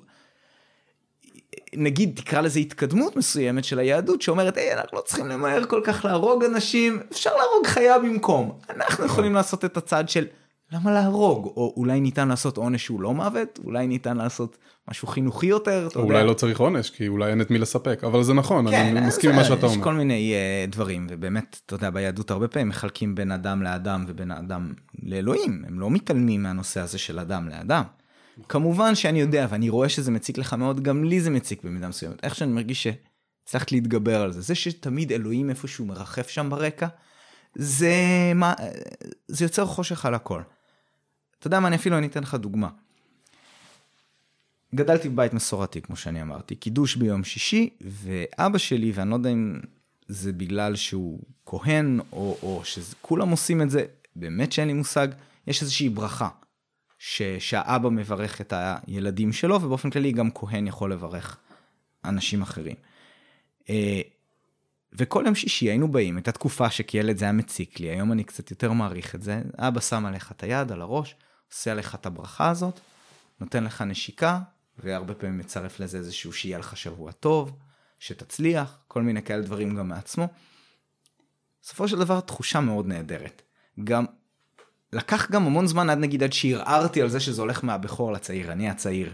ואז מתישהו כאילו אני כזה קצת התרעמתי על זה, ועשינו אחת לכמה זמן מהצעיר לבכור. לשבור מסורת זה לא קל. כן, וזה, אתה יודע מה, זה כזה, זה נחמד, הכנסנו קצת מהאופי שלנו, כי לי לא היה את הקדושה המטורפת הזאת, אני כצעיר, אני כזה, למה אני תמיד אחרון. והייתה את הגמישות שם. אגב, זו דוגמה נהדרת ל... עוד טקס, אם דיברנו קודם על מסורות שאפשר לבנות כאתוס, כאתוס, אז קודם דיברנו על הרמה היהודית. עכשיו אפשר לדבר על הרמה המשפחתית, שזה בסדר לייצר טקסים משפחתיים, אם זה באמת כמו שאתה אומר שהאבא מברך, מברך זה גם מילה טעונה, אבל בוא נגיד האבא אומר מילים טובות, או לראות סרט ביום שישי, זה מצוין. אז אני אגיד לך מה. מה שקורה בשטח, וזה ממש ממש נוגע בצורה יפה במה שאני התכוונתי אליו, בשטח, למי שיש את הקטע הדתי, או לפחות המסורתי, ממש ב-תשעים ותשעה אחוז מהמקרים, יהיה לך את הארוחה הזאת, שכולם יחד, ונדיר להבריז ממנה, אתה צריך לקבל אישור מיוחד, ואתה תרגיש מאוד מאוד רע לגבי זה, ובחילוניות, בטח זה באיזשהו אחוז, אני לא אתפלא אם זה גם אחוז גבוה, אבל הרבה, הרבה פחות. כי גם אם אתה כאבא תרצה לייצר את המנהג הזה, וכשהילדים שלך היו קטנים, הם עוד איכשהו, אתה יודע, קיבלו את זה, וזה היה יפה, וצריך ליצור מסורת, זה לגמרי יכול, לא בטוח, אבל קיימת סבירות מסוימת לא אפסית, שזה יתמסמס פה ושם. הילדים קצת גדלים, והם כזה טוב, אז מה, אז בוא פשוט, אז אני אגיע בשבת במקום, אתה מבין? כאילו לא בשישי בערב. ואין בעיה, ואתה רוצה לאפשר את הגמישות. אבל מצד שני, איפשהו שם נשבר לך הלב, נגיד, כי זה כבר לא מתקיים. אני לא חולק על העוצמה של דת, והמסורת הדתית, והמקום שממנה, שממנו אה, הדברים האלה מגיעים. אני לא חולק. השאלה היא, האם זה הכרח? זאת השאלה. לא אם אפשר לייצר הכרח, את הדבר הזה, גם... אני מסכים איתך שזה מאוד קשה לייצר. אגב, אני דווקא במקרה כן בא מבית מאוד לא מסורתי, וחילוני לגמרי, אבל כן, ארוחות שישי, בלי קידוש, בלי כלום, אבל כן, ארוחות שישי, כולם תמיד היו, היינו אוכלים כל הזמן ביחד. אני מכיר גם כאלה, אני גם מכיר הרבה שלא. אני גם מכיר הרבה שלא, המשפחה של אשתי, אגב, הם קצת יותר מסורתיים, אבל הם דווקא לא כל כך, הם יושבים ביחד בארוחה, אבל אז ברגע שמישהו מסיים, אז הוא קם, ואין את ה... אבל בגלל זה אני אומר, אפשר לייצר את הדברים האלה, ואנחנו, בגלל שאנחנו תבונים, ואנחנו מודעים לדבר הזה, אפשר לייצר את זה, זה אולי יהיה קצת יותר קשה, או קצת... כן, אבל, אבל זה, השאלה כן. היא, האם זאת סיבה טובה להאמין באלוהים? אוקיי, זה בסוף, לא, המ... לא, לא, זה לא. בסוף המקום. קודם כל, אין אני... לי בעיה שאנחנו mm-hmm. כן נעשה את התקסים האלה, תקידו, אפילו את, להגיד את המילים, כן? אוקיי. אפילו להגיד ברוך אתה אדוני, כל עוד אנחנו מבינים שזה בשביל המשפחתיות. אוקיי, בסדר גמור. אז מה שאני בא להגיד פה זה, קודם כל, סיבה להאמין באלוהים מבחינתי, ואני חושב שזה הוזכר אצלכם באחד הווידאוים, אבל אני לא בטוח, סיבה להאמין באלוהים זה לא יעזור לך, תמצא את הסיבה הטובה ביותר. אני, נגיד, שום סיבה לא תעזור לי, גם אם אני חושב שסיבה היא מאוד מאוד מוצדקת. סיבה זה לא מספיק, אתה צריך לשכנע אותי. אני לא יכול להאמין בזה מבלי שאני מאמין בזה, ועשיתם איזה וידאו כזה על אמונה וזה, ואגב, מישהו מצא פתרון אלגנטי לדבר הזה. הוא קרא ל... מה אמרנו? שיש belief ו-faith. הוא קרא ל-belief האמנה. וזה עזר לו לעשות קצת סדר, הוא הגדיר את זה ככה. אם זה יתפוס, אחלה. צריך שתהיה את ההפרדה. קראתי איזשהו משהו שמישהו עשה את ההבחנה הזו במיוחד, ואפילו כאילו סוג של נתן בקשה שאולי ישתמשו בזה וזה יתפוס. זה שימושי מאוד. גם האמנה מתחבר ל... האם אתה... טוב, שניהם מאוד דומים, אבל אתה יכול לראות איך אמונה ממש מתחבר לנו למילה של faith, והאמנה זה קצת... נכון. כברירת מחדל ישר הולך לאיזשהו משהו שהוא יותר... חילוני, okay. יותר חול. אם, אם זה יתפוס ויבינו על מה אתה מדבר כשאתה אומר האמנה, שזה בלי... אז זהו, אז אני לא יכול, אני לא יכול שתהיה לי אמונה מבלי האמנה. אני לא, כי זה פשוט, זה לא יקרה. זה לא יעזור. אני יכול להיות הכי משוכנע בעולם שלהאמין באלוהים יעשה לי נפלאות. לא מסוגל. כי אין, אתה יודע, אתה תבוא ואתה תגיד לי, ואני חושב שהרבה יהודים מאמינים גם יתחברו לזה. ברור שלא משנה כמה מי שבוא ויגיד להם שזהו סוע אמיתי, הם לא יצליחו להאמין לזה. הם לא מסוגלים לדמיין מישהו שעושה ברקים וכאלה. זה לא עובד ככה מבחינתם, הם יצטרכו ראייה מאוד מאוד חזקה. נכון, כדי להגיע למצב של, כמו שאתה קורא לזה, האמנה, זה לא בחירה, אני לא בוחר להאמין. בדיוק. נכון? אתה צריך להיות משוכנע במשהו. בדיוק. והשכנוע הזה מגיע מראיות. ראיות, כן, זה, זה גם קצת... לא, לא, בהכרח מראיות, אבל מסיבה טובה. סיבה טובה שהיא, אני קורא לזה ראיות, אבל כגודל ה... כן, יש אומרים באנגלית ש... כגודל ה... Great, great claims require great, כן. uh, נכון, uh, ראיות, בקיצור, כן. uh, evidence. אז, uh, אז אני לגמרי מסכים עם זה. Mm-hmm. ו... וזה, זה ברוך. אגב, אני גם לא בטוח מסכים איתך שאני, ש, שאין דבר שישכנע אותי. אולי כן יש, פשוט עוד אף אחד לא הציג בפניי ראיות, מספיק טובות לזה.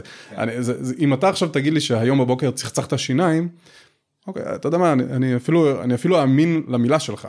כן. כי זה משהו שקורה, אנחנו יודעים שאנשים צחצחים mm-hmm. שיניים, דיברנו נכון, על היגיינה. נכון.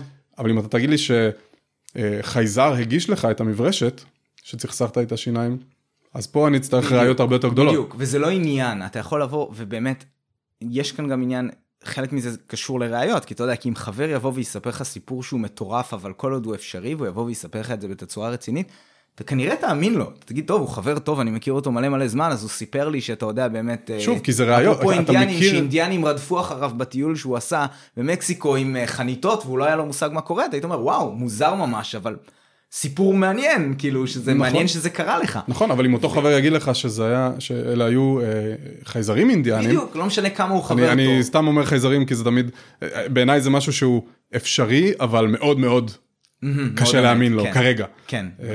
אני לא אומר, אלוהים רדף אחריי, כי זה כבר משהו unfalsifiable.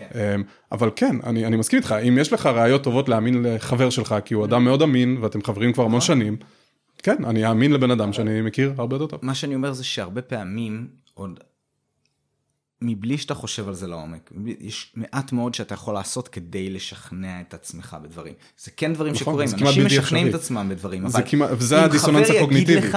על החייזר הזה, והוא יתחנן שאתה תאמין לו, וייתן לך עוד פרטים, ויהיה לך כל מיני כאלה דברים, אתה פשוט לא שלט בזה, או שהוא במקרה זרק פה פיסה של עובדה, שפשוט לא היה לו שום דרך לדעת, אלא אם כן, אתה יודע, קרה איזשהו משהו מטורף כזה, ואז אולי פתאום, אתה כזה, אה וואו, אולי הוא צודק, אתה יודע, פתאום הוא הראה לך איך לבנות מנוע של הייפר דרייב. אבל אז נכנסו ראיות חדשות שלא היו לפני. בדיוק, אני אומר, אבל בכל אופן, אתה לא שולט בזה. נכון, זאת אחת הבעיות עם ההימור של פסקל, נכון? ההימור של פסקל שאומר, כדאי לך להאמין באלוהים, נכון? כי מה יש לך להפסיד בגדול? זאת אומרת, אם אתה מאמין באלוהים ובסוף הוא לא קיים, בסדר, לא קרה כלום. אם הוא קיים, מגניב, אתה תלך לגן עדן. אבל אם אתה לא מאמין באלוהים, והוא קיים, אז הוא ישליך אותך על הגיהנום. ואם הוא לא קיים, לא קרה כלום. אז אם אתה מסתכל רק על הארבע האלה, אתה אומר, אוקיי, אז בוא נאמין. אבל כמו שאתה אומר, ואני מסכים איתך לגמרי, אתה לא יכול פשוט להגיד, אוקיי, אני מאמין. אתה לא יכול להגיד, אני מאמין שיש לי מיליון דולר, וזהו, ויש לי. כן. כי אז בוא נבדוק בבנק רגע, בוא נסתכל על הראיות, ואנחנו תכף נראה. גם מעבר לזה שבהקשר הזה, כאילו גם אלוהים ידע, גם אם מתת ובסוף גילית שבאמת יש אלוהים, קודם כל אתה תהיה מופתע, גם אם אתה עמד את הפנים שאתה מאמין, אבל הוא כנראה ידע שאתה רימית. נכון, נכון. בדיוק, אתה לא יכול לעבוד על אלוהים, אתה לא יכול להגיד, אוקיי, צודק, החלטתי שעכשיו הדבר הכי נכון מבחינת האימור זה להאמין, יאללה, נאמין. אגב, אני חושב שביהדות כן יש על זה החרגה, אני חושב שהם לא שמים כל כך את הדגש על להאמין ויותר על קיום המצוות. אפילו יצא לי לשמוע דברים מוזרים של אנשים שאומרים שקיום המצוות זה האמונה, זה כאילו, אני לא טוב, בסדר, זה כאלה מכבסות מילים שאני לא אוהב, שאני אפילו לא... כן, אבל המבחן האמיתי יהיה כשתגיע לעולם הבא, כן, אם קיים, אז אתה, אלוהים יגיד לך, למה עשית את המצוות האלה? אתה תגיד, וואלה, לא, סתם, כאילו, נראה לי זה הדבר, כאילו, אמרו לי, הרב שלי אמר לי, גם אם, הוא אמר לי, גם אם אתה לא מאמין, אתה עושה, לעומת בן אדם שאומר את ה, את ה, כן, להיות הכי אמיתי ולהגיד, שמע, אתה, אתה לא נתת לי סיבה באמת טובה להאמין בך. מצטער, החלטתי שזה לא הדרך לחיות את החיים שלי, אני חושב שאלוהים יעריך אותי הרבה יותר מאשר את הבן אדם שעשה, כי מישהו אמר לו. כן, וזה, וזה נכנס חזרה לסיפור הזה של המילוליות של התנ"ך, כי, כי באמת, אתה יודע, הוא היה יכול לעשות שם עבודה טובה יותר, מהבחינה הזאת, מבחינת נכון, לשכנע אותך. אם אלוהים רצה שהכל יהיה מאוד מאוד ברור, כן. הוא היה יכול לעשות את זה, הוא אלוהים. ברור.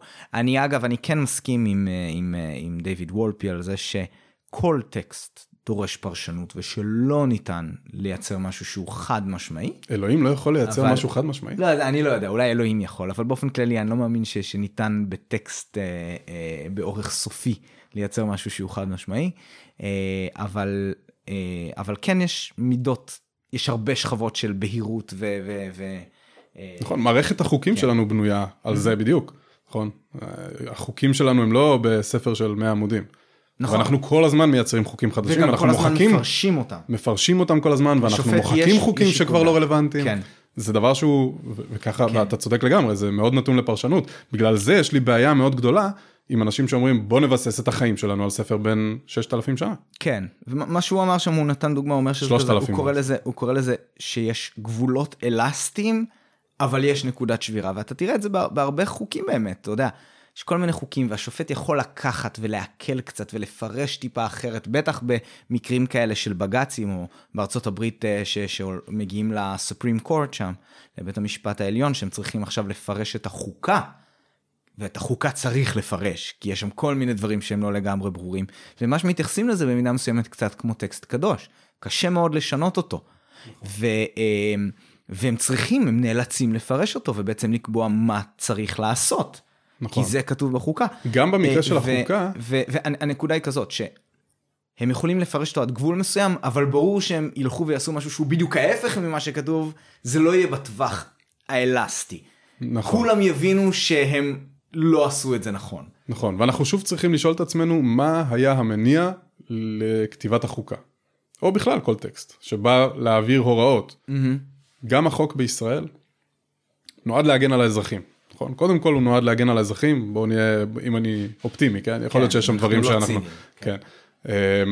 אבל התורה, לא בטוח שזה היה המניע שלה. בכלל לא בטוח.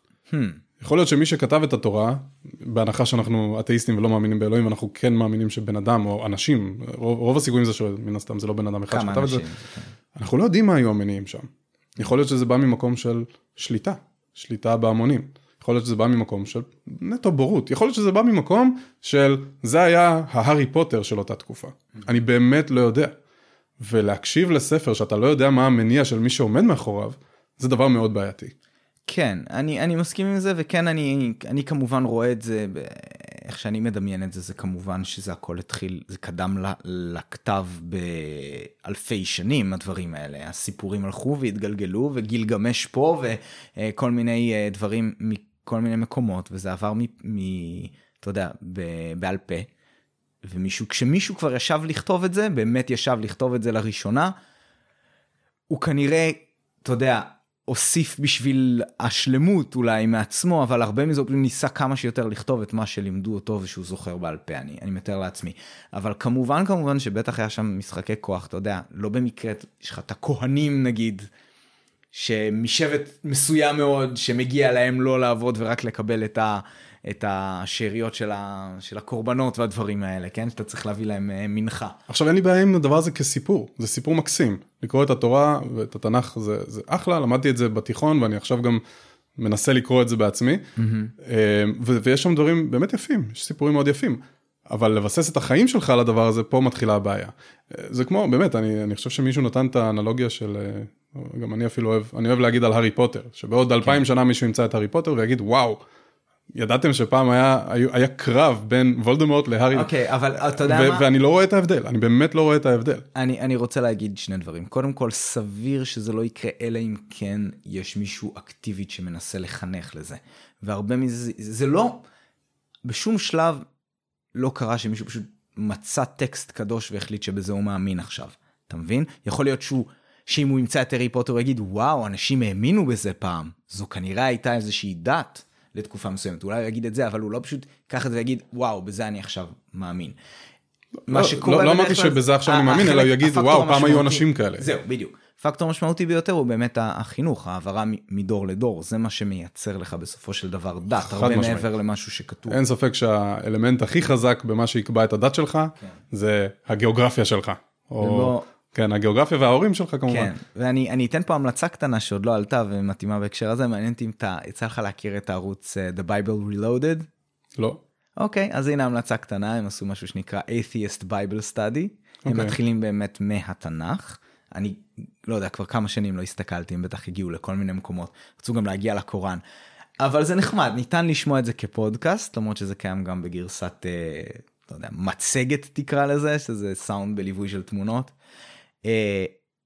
הם תכלס קוראים את התנ"ך, הם מדלגים על הקטעים הסופר משעממים שיש, אתה יודע, רשימת מכולת של שמות ודברים כאלה, אבל הם קוראים את התנ"ך ומדברים עליו ומריצים עליו צחוקים, וזה מאוד משעשע, אבל גם אה, חינוכי, כי אתה לומד מזה, אתה נתקל בדברים, הם מדגישים לך כל מיני דברים שאתה לא שמת לב אליהם, ו- וש... אתה בטוח שאתה חושב שאתה יודע, כי לימדו אותך את זה, אבל לימדו אותך את זה באיזושהי צורה שגלגל כל מיני דברים. זה דבר שהוא מדהים בעיניי. אני חושב שאם יותר אנשים היו קוראים את התנ"ך באמת, כן. אני חושב שהיו יותר אתאיסטים. כן, אבל אתה יודע מה, זה גם באמת אשכרה, כמו שאתה קורא את התורה של קסוטו, שקראנו כילד עם הפרשנות, וכל פעם שאתה לא הבנת את הכתוב והסתכלת, גם בקונטקסט הזה זה באמת עוזר שיש מישהו... שעשה קצת בשבילך את העבודה, ואתה לא צריך עכשיו לחשוב ולהבין, כי אתה תמצא את עצמך מאבד את זה די מהר, אני חושב. נכון. וזה שהם באים ועושים לך סדר, וכזה, היי, שים לב, היו פה שני סיפורי בריאה, אין סיפור בריאה אחד, יש שניים, ואתה יכול לקרוא על זה באלף ואחד מקומות, אבל זה נחמד שמזכירים את זה, ומה שמראים, מראים, אתה יודע, בפרקים הראשונים של בראשית, כבר את הסתירות בין שני סיפורים, שבאים אחד אחרי השני, וסותרים אחד את השני בין כולת מסוימות. נכון. זה ממש נחמד.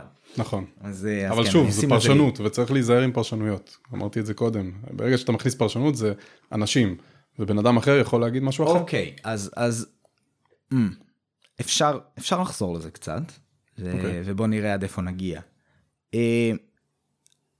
הטיעון שבאמת אני שמעתי על הנושא הזה, זה שפרשנות, זה במידה מסוימת מאוד מאוד חשוב להמשך של הדברים האלה. ושהשינוי והפרשנות המתמדת של היהדות כביכול נתן לה את, את, את הכוח שלה ואת היכולת שלה לשרוד, ואני כבר אקח את זה כמה צעדים קדימה. הוא עלה שם איזשהו טיעון, והוא הלך משהו כזה.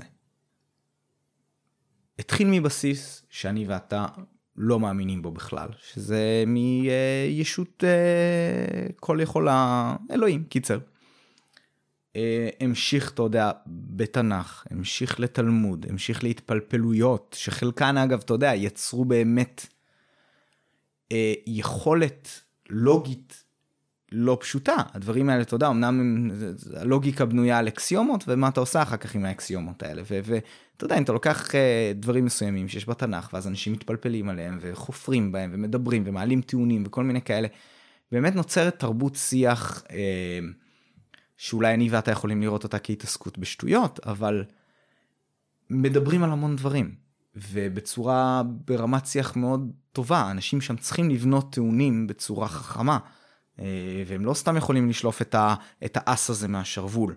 הם, הם צריכים להסביר את עצמם. ואיפשהו שם, באזור תקופת הנאורות, ובמידה מסוימת עוד לפניה, אם, אם תסתכל נגיד על הרמב"ם, יש הרבה דברים, יש הרבה יותר היגיון ושכל נגיד במה שהרמב"ם כתב ממה שיש בתנ"ך. הוא בן אדם שהיה חכם, והוא נתן כל מיני דברים שאני ואתה לא נאמין בהם, אבל באמת לאותה תקופה הוא באמת היה נחשב אה, לאדם מאוד מאוד חכם, ועד היום אנשים מוצאים את זה. ועם כל התרבות הזאת, מתי שהתחילו לצוץ לך כל מיני אנשים, כמו שפינוזה, כמו איינשטיין, כל מיני כאלה שהרבה מהם אני בטוח שבמידה מסוימת, בקונטקסט מסוים, היו מגדירים את עצמם כאתאיסטים יהודים. וזה נתן לך, אם באמת נסתכל על מדד מקובל של פרסי נובל, אה, אני חושב שמשהו כמו עשרים וחמישה אחוז מזוכי פרסי הנובל הם יהודים בכל כן. התחומים. זה משוגע ממש. הנקודה היא שיש פה משהו שעובד טוב, כמו ווינדוס עשר שלך. יש פה משהו שעובד, וזה במידה מסוימת קצת מפחיד להגיד, אני מפנה לכל זה את הגב. והגישה שלי היום... זה לא מה שאני אומר. Mm-hmm. באף שלב לא אמרתי, בוא נפנה את הגב ליהדות, בוא נמציא תרבות חדשה. החינוך שאנחנו מקבלים הוא חינוך מצוין. אנחנו, נכון, הערכים שאנחנו מקבלים הם מצוינים. הבעיה היחידה שלי היא החיבור שלהם לבסיס האלוהי. ברגע שאנחנו נמשיך עם ה... ברגע שנוציא את האלמנט הזה, כל התרבות, כל החינוך, כל המצות, כמו שאמרתי קודם, בוא נשאיר את זה. בוא נמשיך, אפשר להמשיך לזכות ב-עשרים וחמישה אחוז מפרסי הנובל, גם בלי להאמין באלוהים. למעשה, אני די בטוח שרוב אלה שזוכים בפרסי הנובל לא מאמינים באלוהים. כן, כן, כן, לא, לא, לא בתצורה... לא בתצורה, וכן, ואגב, להכניס שם את שפינוזה ואיינשטיין, איינשטיין לא האמין באלוהים. אני יודע. שפינוזה, שפינוזה הוא האמין ב... הוא בעצם היה סוג של פנתאיסט, כן, שהוא אמר, מה שהתחלנו ממנו, אלוהים זה היקום או הטבע, דברים כאלה, אבל... איינשטיין התייחס לשפינוזה בהגדרות שלו. נכון. אני חושב אבל שצריך מאוד, צריך להחזיר את הדיון הזה טיפה לקרקע, וקצת לסרטון שדיברנו עליו, שעשינו קודם, וללכת לדבר עם אנשים ברחוב. אנשים ברחוב לא מאמינים באלוהים של שפינוזה. אני מסכים. והם לא מאמינים באלוהים אבל... של איינשטיין. וזה עוד איזושהי בעיה קטנה שיש. ברגע שאתה אומר, האלוהים זה היקום, ו... ואז אנשים כמו איינשטיין יבואו ויזכו בפרסי נובל, אין לי שום בעיה עם זה. אין לי שום בעיה עם זה. יש לי בעיה עם אנשים שאומרים, קהילת הלהט"ב לא צריכה להיות פה.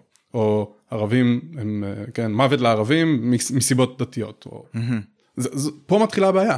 זה כמו שאין לי בעיה עם אנשים שמאמינים באסטרולוגיה, כרגע. אין לי המון בעיה. יש יותר בעיה עם זה מדברים אחרים. אז אני אסביר. אני מתכוון לזה ש... מי שמאמין באסטרולוגיה הוא, הוא, הוא כנראה טועה, כן? אני, אני לא מאמין באסטרולוגיה, ואני חושב שהוא טועה בצורה מוחלטת. אין שום קשר בין הכוכבים לאופי שלך. אבל זה די, די harmless, okay? זה לא, זה לא פוגע בי כרגע ברמה האישית. יכול להיות שזה מקדם בורות, וזה, ואולי אנשים שהם מאמינים באסטרולוגיה גם נוטים להאמין שהעולם שטוח, ואולי הם גם נוטים להאמין שחיסונים זה דבר רע. ואז פה תתחיל, תתחיל בעיה. אבל האמונה באלוהים, בהגדרה שלה, כמעט בהגדרה שלה, שוב, באלוהים האישי, לא באלוהים של שפינוזה ואיינשטיין, mm-hmm. באלוהים האישי, משפיעה לי על החיים בצורה יומיומית, וגם לך. Okay. Okay? אני לא יכול לבוא אליך ביום שבת, אם אין לי רכב פרטי. Mm-hmm. בגלל אלוהים. שלא יהיה, בו, שלא יהיה פה בלבול. כן. שלא יהיה פה בלבול. אתה יודע, אם מחר אנחנו נוציא את אלוהים מהתמונה לכולם, מהראש, כן? אז לסמוטריץ' לא תהיה בעיה שאני אעשה ביום שבת, בתחבורה ציבורית. גם אם אתה מספיק שאתה תפריד את הדת מהמדינה בהקשר הזה הספציפי. חד משמעית, זה הצעד לשם. זה הצעד לשם. אני מדבר על עולם כבר, כן, העולם הבא. אז, אז, אז ברגע שזה מתחיל להשפיע, גם שואלים אותי כל הזמן, למה חשוב לך להגיד שאתה אתאיסט? כאילו מה, זה, אתה יוצר אנטגוניזם. אז, ו, ולמה, ולמה אין מילה למישהו שלא מאמין בפיות? מה, אני אפיהי, אפייתי? הבעיה עם זה, זה ש, או, או הסיבה שיש אתאיסטים, זה שתאיסטים משפיעים לי על החיים. Mm-hmm. כן? שוב, העניין של תחבורה ציבורית, אני לוקח מאוד נקודתית את ישראל, אבל הדבר הזה הוא גלובלי, יש בעיות כן. גלובליות, בטח mm-hmm. בעולם הערבי. הרבה פעמים בעיקר איפה שדת ומדינה מתחברות, אבל ההפרדה של דת ומדינה זה לא בשורשים היהודים. נכון. הגיע אם כבר מהנצרות פשוט. נכון, נכון. זה התחיל כנראה מרומא, מאלה שדיברו על זה בסרטון. אז ביום שאני, שלא נצטרך יותר את המילה אתאיסט, זאת המטרה שלי. המטרה שלי היא להגיע למצב ש... אף אחד שמאמין באלוהים לא משפיע על החיים שלי, ואז אני גם לא צריך לעשות פודקאסטים כאלה ולהסביר את העמדה הזאת בכלל. כן, לא שאתה סובל. לא שאני סובל, אני מאוד נהנה פתח שובל. אני מבין מה אתה אומר, אבל כאן אנחנו באמת מגיעים לעוד כמה בעיות, כי קודם כל, אני איתך, אני רוצה לדעת, במידה מסוימת, איך אפשר לקחת, אבל פרקטית, את הרבה מהטוב שיהדות בסופו של דבר, עם כל הבסיס הרעוע שלה, הצליחה לייצר, ולוודא שהדבר הזה ממשיך. אני רוצה שהיהדות תמשיך, אני רוצה שהמורשת תמשיך, שהלאום הזה, אני חושב שאנחנו, אני חושב שזה עם טוב בסופו של דבר, העם היהודי, ואני חושב שגם וולפי הזה עשה הבדלה, הוא אומר, אני לא בא להגיד שהיהדות היא טובה יותר, אני רק בא להגיד שהיא מצוינת. אז, אז מהבחינה הזאת אני, אני נוטה להסכים איתו, וזה מגיע לעוד כל מיני פינות, ואני הייתי רוצה לוודא שהדבר הזה יישאר. אז אם לי הייתה את האופציה לבטא לחלוטין, נגיד, את הבסיס, להעלים את זה, לא הייתי עושה את זה. הייתי חושש מדי. הייתי חושש... כשאתה אומר הבסיס, אתה מתכוון לאלוהים? כן. אוקיי. הייתי חושש לעשות שינוי דרסטי. אז הנה, אמרתי לך שאין שני אתאיסטים שמסכימים. כן, כי... כי, אתה יודע, זה כמו כל מיני דברים, כמו לצורך העניין, אם הייתי יכול לבטל את העצב הזה, שעושה את העיקוף הזה דרך הצוואר, ולייצר עצב שעובר ישר יותר, כי זה יותר הגיוני. אני יודע מה, אני אדפוק שם באמצע, וזה קורה הרבה בדיונים היום, על כל העניינים האלה של אה, הנדסה גנטית, אה, כשזה נוגע לבני אדם, כמובן זה איפה שזה מרתיע אותי יותר, אני, אני מאוד אוהב הנדסה גנטית בדברים אחרים, באופן כללי אני אוהב מאוד את התחום, כשזה נוגע לבני אדם ולהכניס שינויים שייכנסו גם לאורך הדורות, זה מפחיד קצת, ורב הנסתר על הגלוי, אבל זה לא כי רעיונית אני לא הייתי רוצה, אידיאלית, אתה יודע, אם היינו יודעים הכל, הייתי שמח אם היינו מעלימים כל מיני מחלות, משפרים יכולות, כל מיני דברים בסגנון הזה, אין לי רתיעה ספציפית מזה, באמת יש כאן חשש על... על מה אנחנו לא יודעים ומה אנחנו מפספסים. אני חושב שההתקדמות שלנו כאנשים צריכה מאוד להרגיע אותך. אני חושב שזה כבר קורה אורגנית. דיברנו על זה טיפה קודם. קורה אורגנית זה מצוין. זה כבר קורה. זה שעכשיו אנחנו לא סוקלים הומואים ברחוב, זה, זה, זה, זה כבר מראה שאנחנו הולכים בכיוון הזה. אני רק אומר, בוא נמסד את זה. בוא נהפוך את זה לרשמי. בוא נגיד שעכשיו, עם הידע האנושי שלנו, על ההיסטוריה האנושית שלנו, ועל הסיבות שכנראה הדברים האלה הגיעו מהן. בוא עכשיו נבנה מפה, כן? לא, לא למחוק, לא לשרוף שום דבר. מהנקודה הזאת, בוא נחליט מה הדבר הכי טוב ל-well-being שלנו. אוקיי? יש לאנשים, והרבה פעמים תאיסטים, כן? הם, בגלל שהם מחוברים לשורש הזה, למקור הזה, אז, אז אני, ואני מבין את זה, הפחד הזה משינוי, אבל שינוי, אם, אם עושים אותו נכון, ואם בונים אותו על בסיס של ראיות שנצברו, אפשר לעשות אותו בצורה חכמה. אוקיי? כמו שאמרתי, לקחת את, אפשר אפילו לקחת את התורה כמו שהיא, לעבור שורה שורה, עמוד עמוד, מילה מילה, ולהגיד, פה אני מוחק, פה טיפקס, פה, או, רגע, זה קונספט נחמד. מעניין אותי על הקהילות באמת הרפורמיות והקונסרבטיביות שיש בארצות הברית. נכון, הם לוקחים את זה. אגב, הוא לא, כאילו, זה קצת סתירה, אני לא יודע למה הם בחרו לקרוא לעצמם ככה, הם כאילו מאוד לא. הם לא קונסרבטיביים.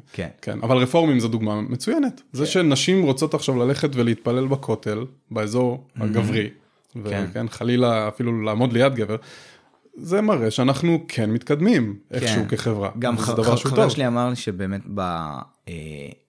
בתפילות שם, שהוא היה באיזשהו, בארצות הברית, באיזשהו בית כנסת, אני לא זוכר אם זה היה קונסרבטיבי או רפורמי, שאשכרה בתוך הסידור היה כתוב כאילו משהו כמו, אם לא נוח לך עם המשפט הזה, דלג עליו. באמת? בסגנון, כן. מצוין. דברים כאלה. אבל אוקיי, כאן זה באמת... אתה מסכים שאפשר לעשות את זה? אני מסכים, זהו, אני מסכים שתאורטית... אני לא יודע אם עכשיו אני אצליח לבוא לרבנות ולשכנע אותם שכדאי. זה לא עניין של לשכנע, זה עניין של באמת האורגניות פה היא מאוד מאוד חשובה. זה לא להיות מסוגל לכתוב ספר. להיות מסוגל לכתוב סידור תפילה, אתה כנראה מסוגל. שאלה היא האם בעצם זה שאתה הוצאת את הקדושה מהדבר הזה, תצליח לגרום למים הזה איכשהו להצליח בלי זה. מעבר לזה. אני חושב שהשיחה הזאת בינינו אפילו, באמת, עם מספיק אנשים שטיפה פתוחים לזה שהיהדות יכולה להשתנות, והיא משתנה, ואנחנו רואים את זה ברור. כל יום. כן. מספיק שומעים את מה שאנחנו מדברים עליו, ואולי אנשים יגידו, וואלה, בוא נסתכל רגע מה כתוב בתורה. בוא נראה מה אפשר לקחת ממנה. יש אנשים שלא מכירים בכלל את התורה, חילונים לגמרי, אתאיסטים, שאולי כן כדאי להם לקרוא את התורה. כי יש שם דברים מעניינים. אני מסכים, אבל זה, כאילו, אנחנו כחילונים הרבה פעמים נתפסים על התורה. אבל כשאתה תדבר עם אנשים שהם בקיאים בדת, הם יבואו והם יגידו לך, מה התורה עכשיו? אנחנו קוראים את זה פעם בשבוע בפרשה השבועית. זה לא מה שאנחנו מתעסקים בו ביום-יום, זה כבר, זה old stuff. זה לא ביום-יום שלנו. מה שמשנה פה בסופו של דבר, זה מה יצא, מה יוצא, איך חיים את הדת הזאת. נכון, הבעיה היא שהמטרה שלהם בהגדרה שונה מהמטרה שלך, או שלי. המטרה שלי, כמו שאמרתי קודם, היא להגדיל את ה-well-being, להגדיל את העונג ולהקטין את הסבל של בני אדם. הם לא רואים את המטרה הזאת, הם רואים מטרה אחרת, הם אומרים, אני רוצה לרצות את אלוהים בגדול, כן? זאת המטרה. כן, זה מעניין, כי, כי דווקא בגלל שיש כל כך הרבה גוונים של היהדות, אז באמת, ספציפית הרבי הזה שאני שמעתי עכשיו אצל אריק ויינשטיין, הוא לא כזה, הוא לא בעניין של רק העולם הבא. הוא רואה איזושהי תמונה שהיא באמת קצת יותר, קצת יותר הומניסטית, אבל אני, הוא כנראה די נדיר. אז הוא ממש, א' הוא נדיר, וב' הוא ראייה לזה ש, שהדבר הזה הוא על בסיס לא, לא נכון. זאת אומרת, אפשר להגיע למסקנות של דיוויד וולפי גם בלי להאמין באלוהים, הוא עושה את זה. הוא מוכיח, בעצם זה שהוא מדבר על הומניזם, הוא מוכיח לנו, והוא גם לדעתי בעצמו אמר שיש פסוקים מזעזעים בתורה. הוא בעצמו מוכיח את זה שאפשר לעשות את מה שאנחנו מדברים עליו. אפשר לבנות חברה יותר טובה, יותר well-being, גם בלי הדבר הזה. עדיין יש לו את הגרעין הזה שאתה קורא לו קדושה, אבל אבל הנה, הוא ה, אולי הוא השלב הזה באבולוציה, לפני שגם מאבדים את הגרעין הזה. כן, כן. אז אני חושב שבאמת יש לך פה שני שלבים. יש לך את השלב של אחד, נגיד, להכיר בערך, בערך של הסיפור הזה. אני לא, אני לא אכנס פה ל, להגדיר אותו, אבל להכיר בערך שלו. והשלב הבא זה להגיד, אוקיי, האם ניתן לשמר את הערך הזה, מבלי לשמר את ה, את הבסיס שאני ואתה רואים כמאוד מאוד רעוע, בעיקר בגלל שמבחינתנו, זה מבוסס על שקר. הכל התחיל, הרי התנ"ך מתחיל בראשית ברא אלוהים, זה מתחיל בשקר. אז, אז שאלה היא באמת איך אפשר לשמר, ועוד עוד שאלה שעלתה לי, זה,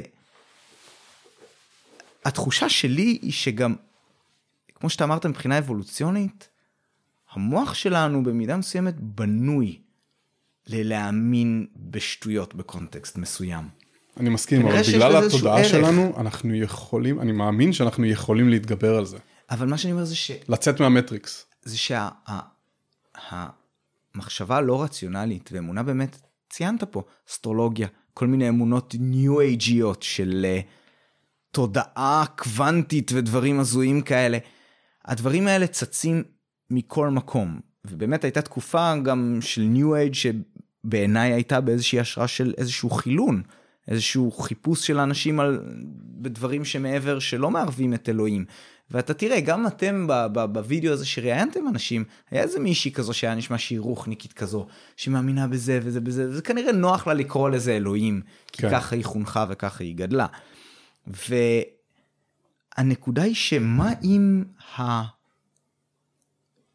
שוב נשתמש בזה, מה עם מערכת ההפעלה הזאת, עם, עם התצורה, עם המנטליות הזאת, לא עובדת, לא יכולה לעבוד בכל מוח. מה אם יש מוחות, יש אנשים שפשוט לא יכולים לעבוד רציונלי לגמרי. כי אנחנו לא רציונליים. אז אנחנו לא רציונליים, זה נכון. אני חושב שזה, ביום שאני אפסיק להאמין שאנשים יכולים לא להאמין בדברים שהם חסרי ראיות, זה יהיה יום עצוב בשבילי. אולי, אתה יודע, אני, אני רוצה להאמין שאם אתה מספיק א', זה עניין של חינוך, כן? בוא נגיד ככה, אם, נדמה לי שדוקינס אמר את זה, שאם מחר ישרפו את כל ה, כן, כל התנכים, את כל ה, כל ה, כל ספרי הדת, ו, ו, ויפסיקו ללמד את זה, כן? אם אתה עכשיו תיקח ילד מגיל אפס, ותחנך אותו לערכים של סקפטיסיזם, ובסוף הוא כנראה לא יאמין באלוהים, בסוף התהליך הזה. אה, באלוהים הפשטני כנראה שלא, אבל מצד שני אני מאמין שאם אתה תעלים את כל הידע הזה, ואני חושב שהוא גם אומר, יצוצו דתות חדשות, אני בטוח בזה. אתה מדבר על זה שאם עכשיו מחר תשרוף את כל ספרי התורה, את כל הזיכרון הקולקטיבי של דת, אז יצוצו דתות פשוט אחרות, אבל אם תשרוף את כל ספרי המדע, אז הספרים האלה ישוחזרו, אני גם מסכים עם זה. כן, הידע הזה ישוחזר. אני כן חושב שלאבד אמון, כמו שכמעט, אם הבנתי אותך נכון, איבדת האמון ביכולת של בני אדם להיות, לא להאמין בשטויות בגדול, אני רוצה להאמין שזה לא נכון. אני גם רואה את הטרנד הזה בעולם. שוב, דיברתי על זה קודם. המגמה היא לשם. המגמה הולכת okay, לשם. אבל בגלל שזה זה קורה... רק עניין של חינוך. אם מחר ש... בבוקר, כל הילדים, הדור הבא שיוולד, mm-hmm. נלמד אותו על uh, מדע וסקפטיסיזם, ואנחנו נגדל פה דור של אנשים שיגידו, מה? אנשים היו פעם מאמינים שיש מישהו בשמיים שמסתכל עליהם. אוקיי, okay, אז זהו. אז את האמונה הזאת, אני מאמין את האמונה הפשטנית של אלוהים, אני מאמין שדי קל. לאן. אפשר גם לקחת את זה לכל, לאסטרולוגיה. ול... כן, אני, אני, חושב שזה, אני חושב שפשוט, איך שאני רואה את זה, זה כזה דבר. המגמה שאתה רואה, זה ניחוש, כן, אני, אין לי על מה לבסס את זה. המגמה שאתה רואה היא בקרב, נגיד, אנשים שיש להם איזושהי נטייה לחשיבה רציונלית, ופחות לחשיבה מיסטית. ובעצם הם מגלים את זה עכשיו, הם מגלים את זה עכשיו, זה רק עכשיו הם נחשפו לזה, בזכות האינטרנט והרשתות החברתיות וכל מיני דברים שזיהמו להם קצת את התודעה ברעיונות, כן, אבל האינטרנט יכל גם לעשות, שהם לא לבד. האינטרנט יכל גם לעשות את הדבר ההפוך, נכון? אם, אם אתה רוצה לקדם רעיונות, לא חסר פייק ניוז באינטרנט, אם אתה רוצה לקדם רעיונות רעים, אפשר גם לקדם רעיונות רעים באינטרנט, ואנשים משתכנעים מרעיונות רעים, ואנשים מצטרפים לאייזיס, נכון? לדאעש, דרך האינטרנט. כן. אז, אז המגמה הזאת היא לא, אני, אני חושב שיש פה אבל, כיזוז משני הצדדים. אני חושב, אני חושב שיש כיזוז, אבל אני חושב שפשוט, אה, באמת, ה, מה שקורה זה שאתה סוג של פתחת את הברז, אתה מבין? פתחת את הברז ואפשרת למידע לזרום, אז עכשיו יגיע לך איזושהי תצורה כזאת של, mm, בכימיה יש מושג כזה שנקרא שיווי משקל, שבעצם אומר שאתה יצרת תגובה כלשהי, אוקיי? נגיד עכשיו אה, הוספת אה, מלח למים חמים, והרבבת וכל מיני כאלה, וכאילו, בסופו של דבר, כל המלח יתמוסס, לא יהיה יותר שינוי, אוקיי? אתה הפרת את שיווי המשקל, הוספת עכשיו מלח, ועכשיו המים הולכים ונעשים יותר מלוחים, כשהוא נעשה ממוסס בהם.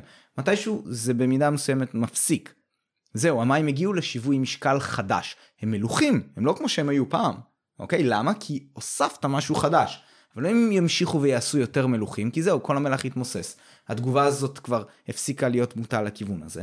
אז קשה, אתה נותן... זה לא זה על רגל אחת. אני, אני, אני מבין מה אתה אומר. כרגע אתה עכשיו שפכת אה, כפית של אה, אה, אתאיזם, סקפטיסיזם, מידע חיצוני ממוח שהוא לא חונך תחת פונדמנטליזם דתי, לתוך אוכלוסייה שעד עכשיו לא נחשפה לזה, הפרת את שיווי המשקל, ועכשיו זה מתחיל להגיע לאיזשהו כיזוז, נעשה שם המשחק הזה, יותר, פחות, המטוטלת, בסוף זה יגיע לאיזושהי תצורה, אחוז מסוים, כמו בארצות הברית כזה, לא, בארצות הברית זה עליי ממשיך. לשם אני רוצה להגיע, ואני חושב שאנחנו יכולים להגיע לרמה שזה לא יהיה חמישים חמישים, זה יהיה, זה יגיע למצב, אתה צודק, אולי לא ניפטר מדת, אני, אני מאמין שלא ניפטר מדת באמת לעולם, אבל אנחנו נסתכל על אנשים ש, שחושבים שאלוהים קיים, כמו שאנחנו היום מסתכלים על אנשים שמאמינים שכדור הארץ שטוח.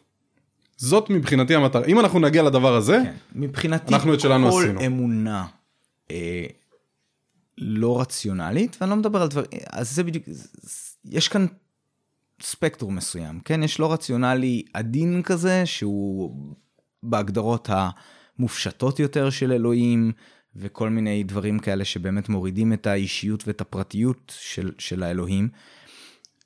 קצת יותר קשה לעשות את זה איתם, אבל הדברים שהם בצורה בוטה, לא רציונליים, בעיניי זה באמת ראוי ללעג. זה המקום שלהם ומסיבה, מסיבה חשובה, אוקיי? זה הדרך שלנו ש, שרעיונות גרועים לא, לא ישרדו, ובעיקר בגלל שכשמישהו לא רציונלי בהגדרה, אתה לא יכול לשכנע אותו בטיעונים רציונליים. אז הפולבק שלך, אתה חייב ללכת לאיזשהו כיוון של לג, שאולי מתוך איזשהו אה, לחץ חברתי כלשהו, לפחות הוא ישתוק בקשר לזה, ואני מצטער, זה, זה אולי מאוד מתנשא מה שאמרתי עכשיו, אבל אנשים שמאמינים בכל מיני דברים אה, לא רציונליים, היום, גם היום הם לא יבואו, והם יגידו את זה בצורה מפורשת. הם יוצרים לעצמם איזשהו סיפור קטן בראש שלהם, ומשאירים את זה מאוד מאוד פרטי. זה נעשה, אני חושב שזה כבר קרה, אגב, לצורך העניין, באמת. דברים לא רציונליים הפכו להיות משהו שהוא קצת יותר פרטי ואישי, כולל האמונות, ולכן בגלל זה יש את הסמטוחה הזו של מה זה אמונה באלוהים על כל ההגדרות שלה, אם אנחנו חוזרים פה. נכון, אבל אנשים עדיין לא מתביישים להגיד שהם מאמינים באלוהים. אבל זה רק כמו שהם אולי מתביישים להגיד שהם מאמינים שכדור הארץ שטוח. נכון, אבל אני חושב שהגרייס הזה, החסד הזה שניתן לאנשים שאומרים שהם מאמינים באלוהים, הוא בזכות זה שקיימות הצורות של אמונה באלוהים שהן לא צורמות כל כך.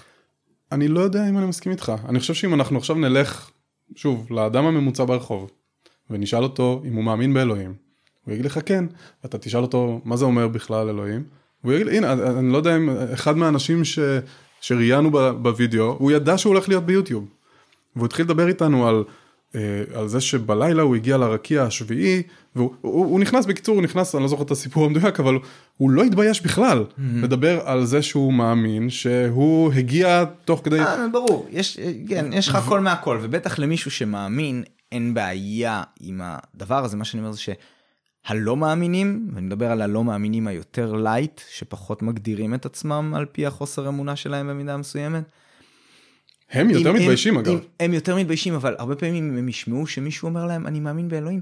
יכול להיות שהם אפילו לא יצליחו להאמין שהוא באמת מאמין, נגיד ביהובה. זאת רמה של התנסות שאני לא, אני סליחה, כן, אני לא יודע אם אתה כזה, אני לא חושב שאני יכול, אם מישהו יגיד לי שהוא מאמין באלוהים, אני אאמין לו שהוא מאמין באלוהים. אם מישהו יגיד לי שהוא מאמין שהוא נחטף על ידי חייזרים, אני אאמין לו שהוא מאמין שהוא נחטף על ידי חייזרים. אני לא עד כדי כך ציני שאני אומר, בן אדם הזה משקר לי, או שהוא חולה, כאילו אני לא... לא, לא, זה לא, זה לא ככה. אני פשוט חושב שאנחנו, בגלל הנרחבות של ההגדרה הזאת, זה מאפשר לאנשים למצוא איזשהו עוגן ולהסביר למה הבן אדם הזה עדיין יכול להיות רופא למרות שהוא מאמין באלוהים. כי אם כן. אתה תראיין אותו לעומק ויגיד לך, אוקיי, קודם כל הוא עם כיפה על הראש, מה שאומר שדי בהגדרה הוא מאמין באלוהים. כן. ברור שהוא מאמין, אבל איך אני יכול... עם כוכבית, אבל כן. כן, אבל יכול להיות, אתה, יכול להיות שאתה בונה לעצמי, אני כנראה בונה לעצמי סיפור, שהוא כנראה מהמאמינים היותר מתוחכמים, שמאמינים באיזשהו משהו קצת יותר מופשט. כי אם הוא יבוא והוא יגיד לי, אלוהים מדבר אליי כל בוקר, ואומר לי א' ב' ג' ובגלל זה אני עושה את זה, כאילו, ואני אאמין לו שהוא מתכוון לזה ברצינות, אני לא ארצה שהוא יטפל בי. נכון, נכון. כרופא, רק בזכות זה שאני מסוגל לבנות לעצמי סיפור על סוג של אמונה שאני יכול קצת יותר לחיות איתה, זה מאפשר לדבר הזה להתקיים. נכון, נכון, אני מסכים איתך לגמרי, אני... אם הרופא שלי יבוא ויגיד לי שהקולות בראש שלו אומרים לו איך לנתח אותי, אני, אני לא, הוא לא יהיה הרופא שלי יותר. כן. ו, ובאמת במקרים האלה, שוב, אני לא רוצה, זה אולי גם טיפה מתנסה, אבל אני, אני כן חושב שאנשי מדע באופן כללי שמאמינים באלוהים, אני באמת לא מצליח, אני פשוט לא מצליח ליישב את זה. כן? בלי להיכנס לפוליטיקה, אני גם לא מצליח להבין איך אתאיסט יכול להיות ימני מדיני. אבל בוא לא ניכנס לזה, זה כבר, כן, אני יודע, אני יודע. אז, אז, אנשי מדע שמאמינים באלוהים, משהו לא פתור אצלי. אני לא מצליח להבין את זה, אני מקבל שזו תופעה שקיימת, כמו שכנראה עם פעמון גאוס, כל תופעה כנראה בקצוות שלה קיימת, אבל כן, אני באיזשהו מקום כן ארגיש פחות בנוח עם בן אדם, אתה אמרת את זה אני חושב בתחילת השיחה, עם בן אדם שהוא מאמין, שאני יודע שהוא זה שצריך עכשיו, לא יודע, להציל לי את החיים.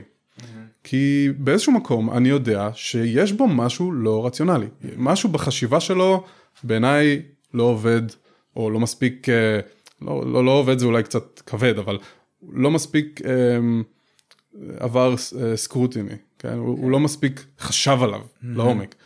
ואני לא יודע אם אלה האנשים שאני רוצה שיצילו לי את החיים, תמיד.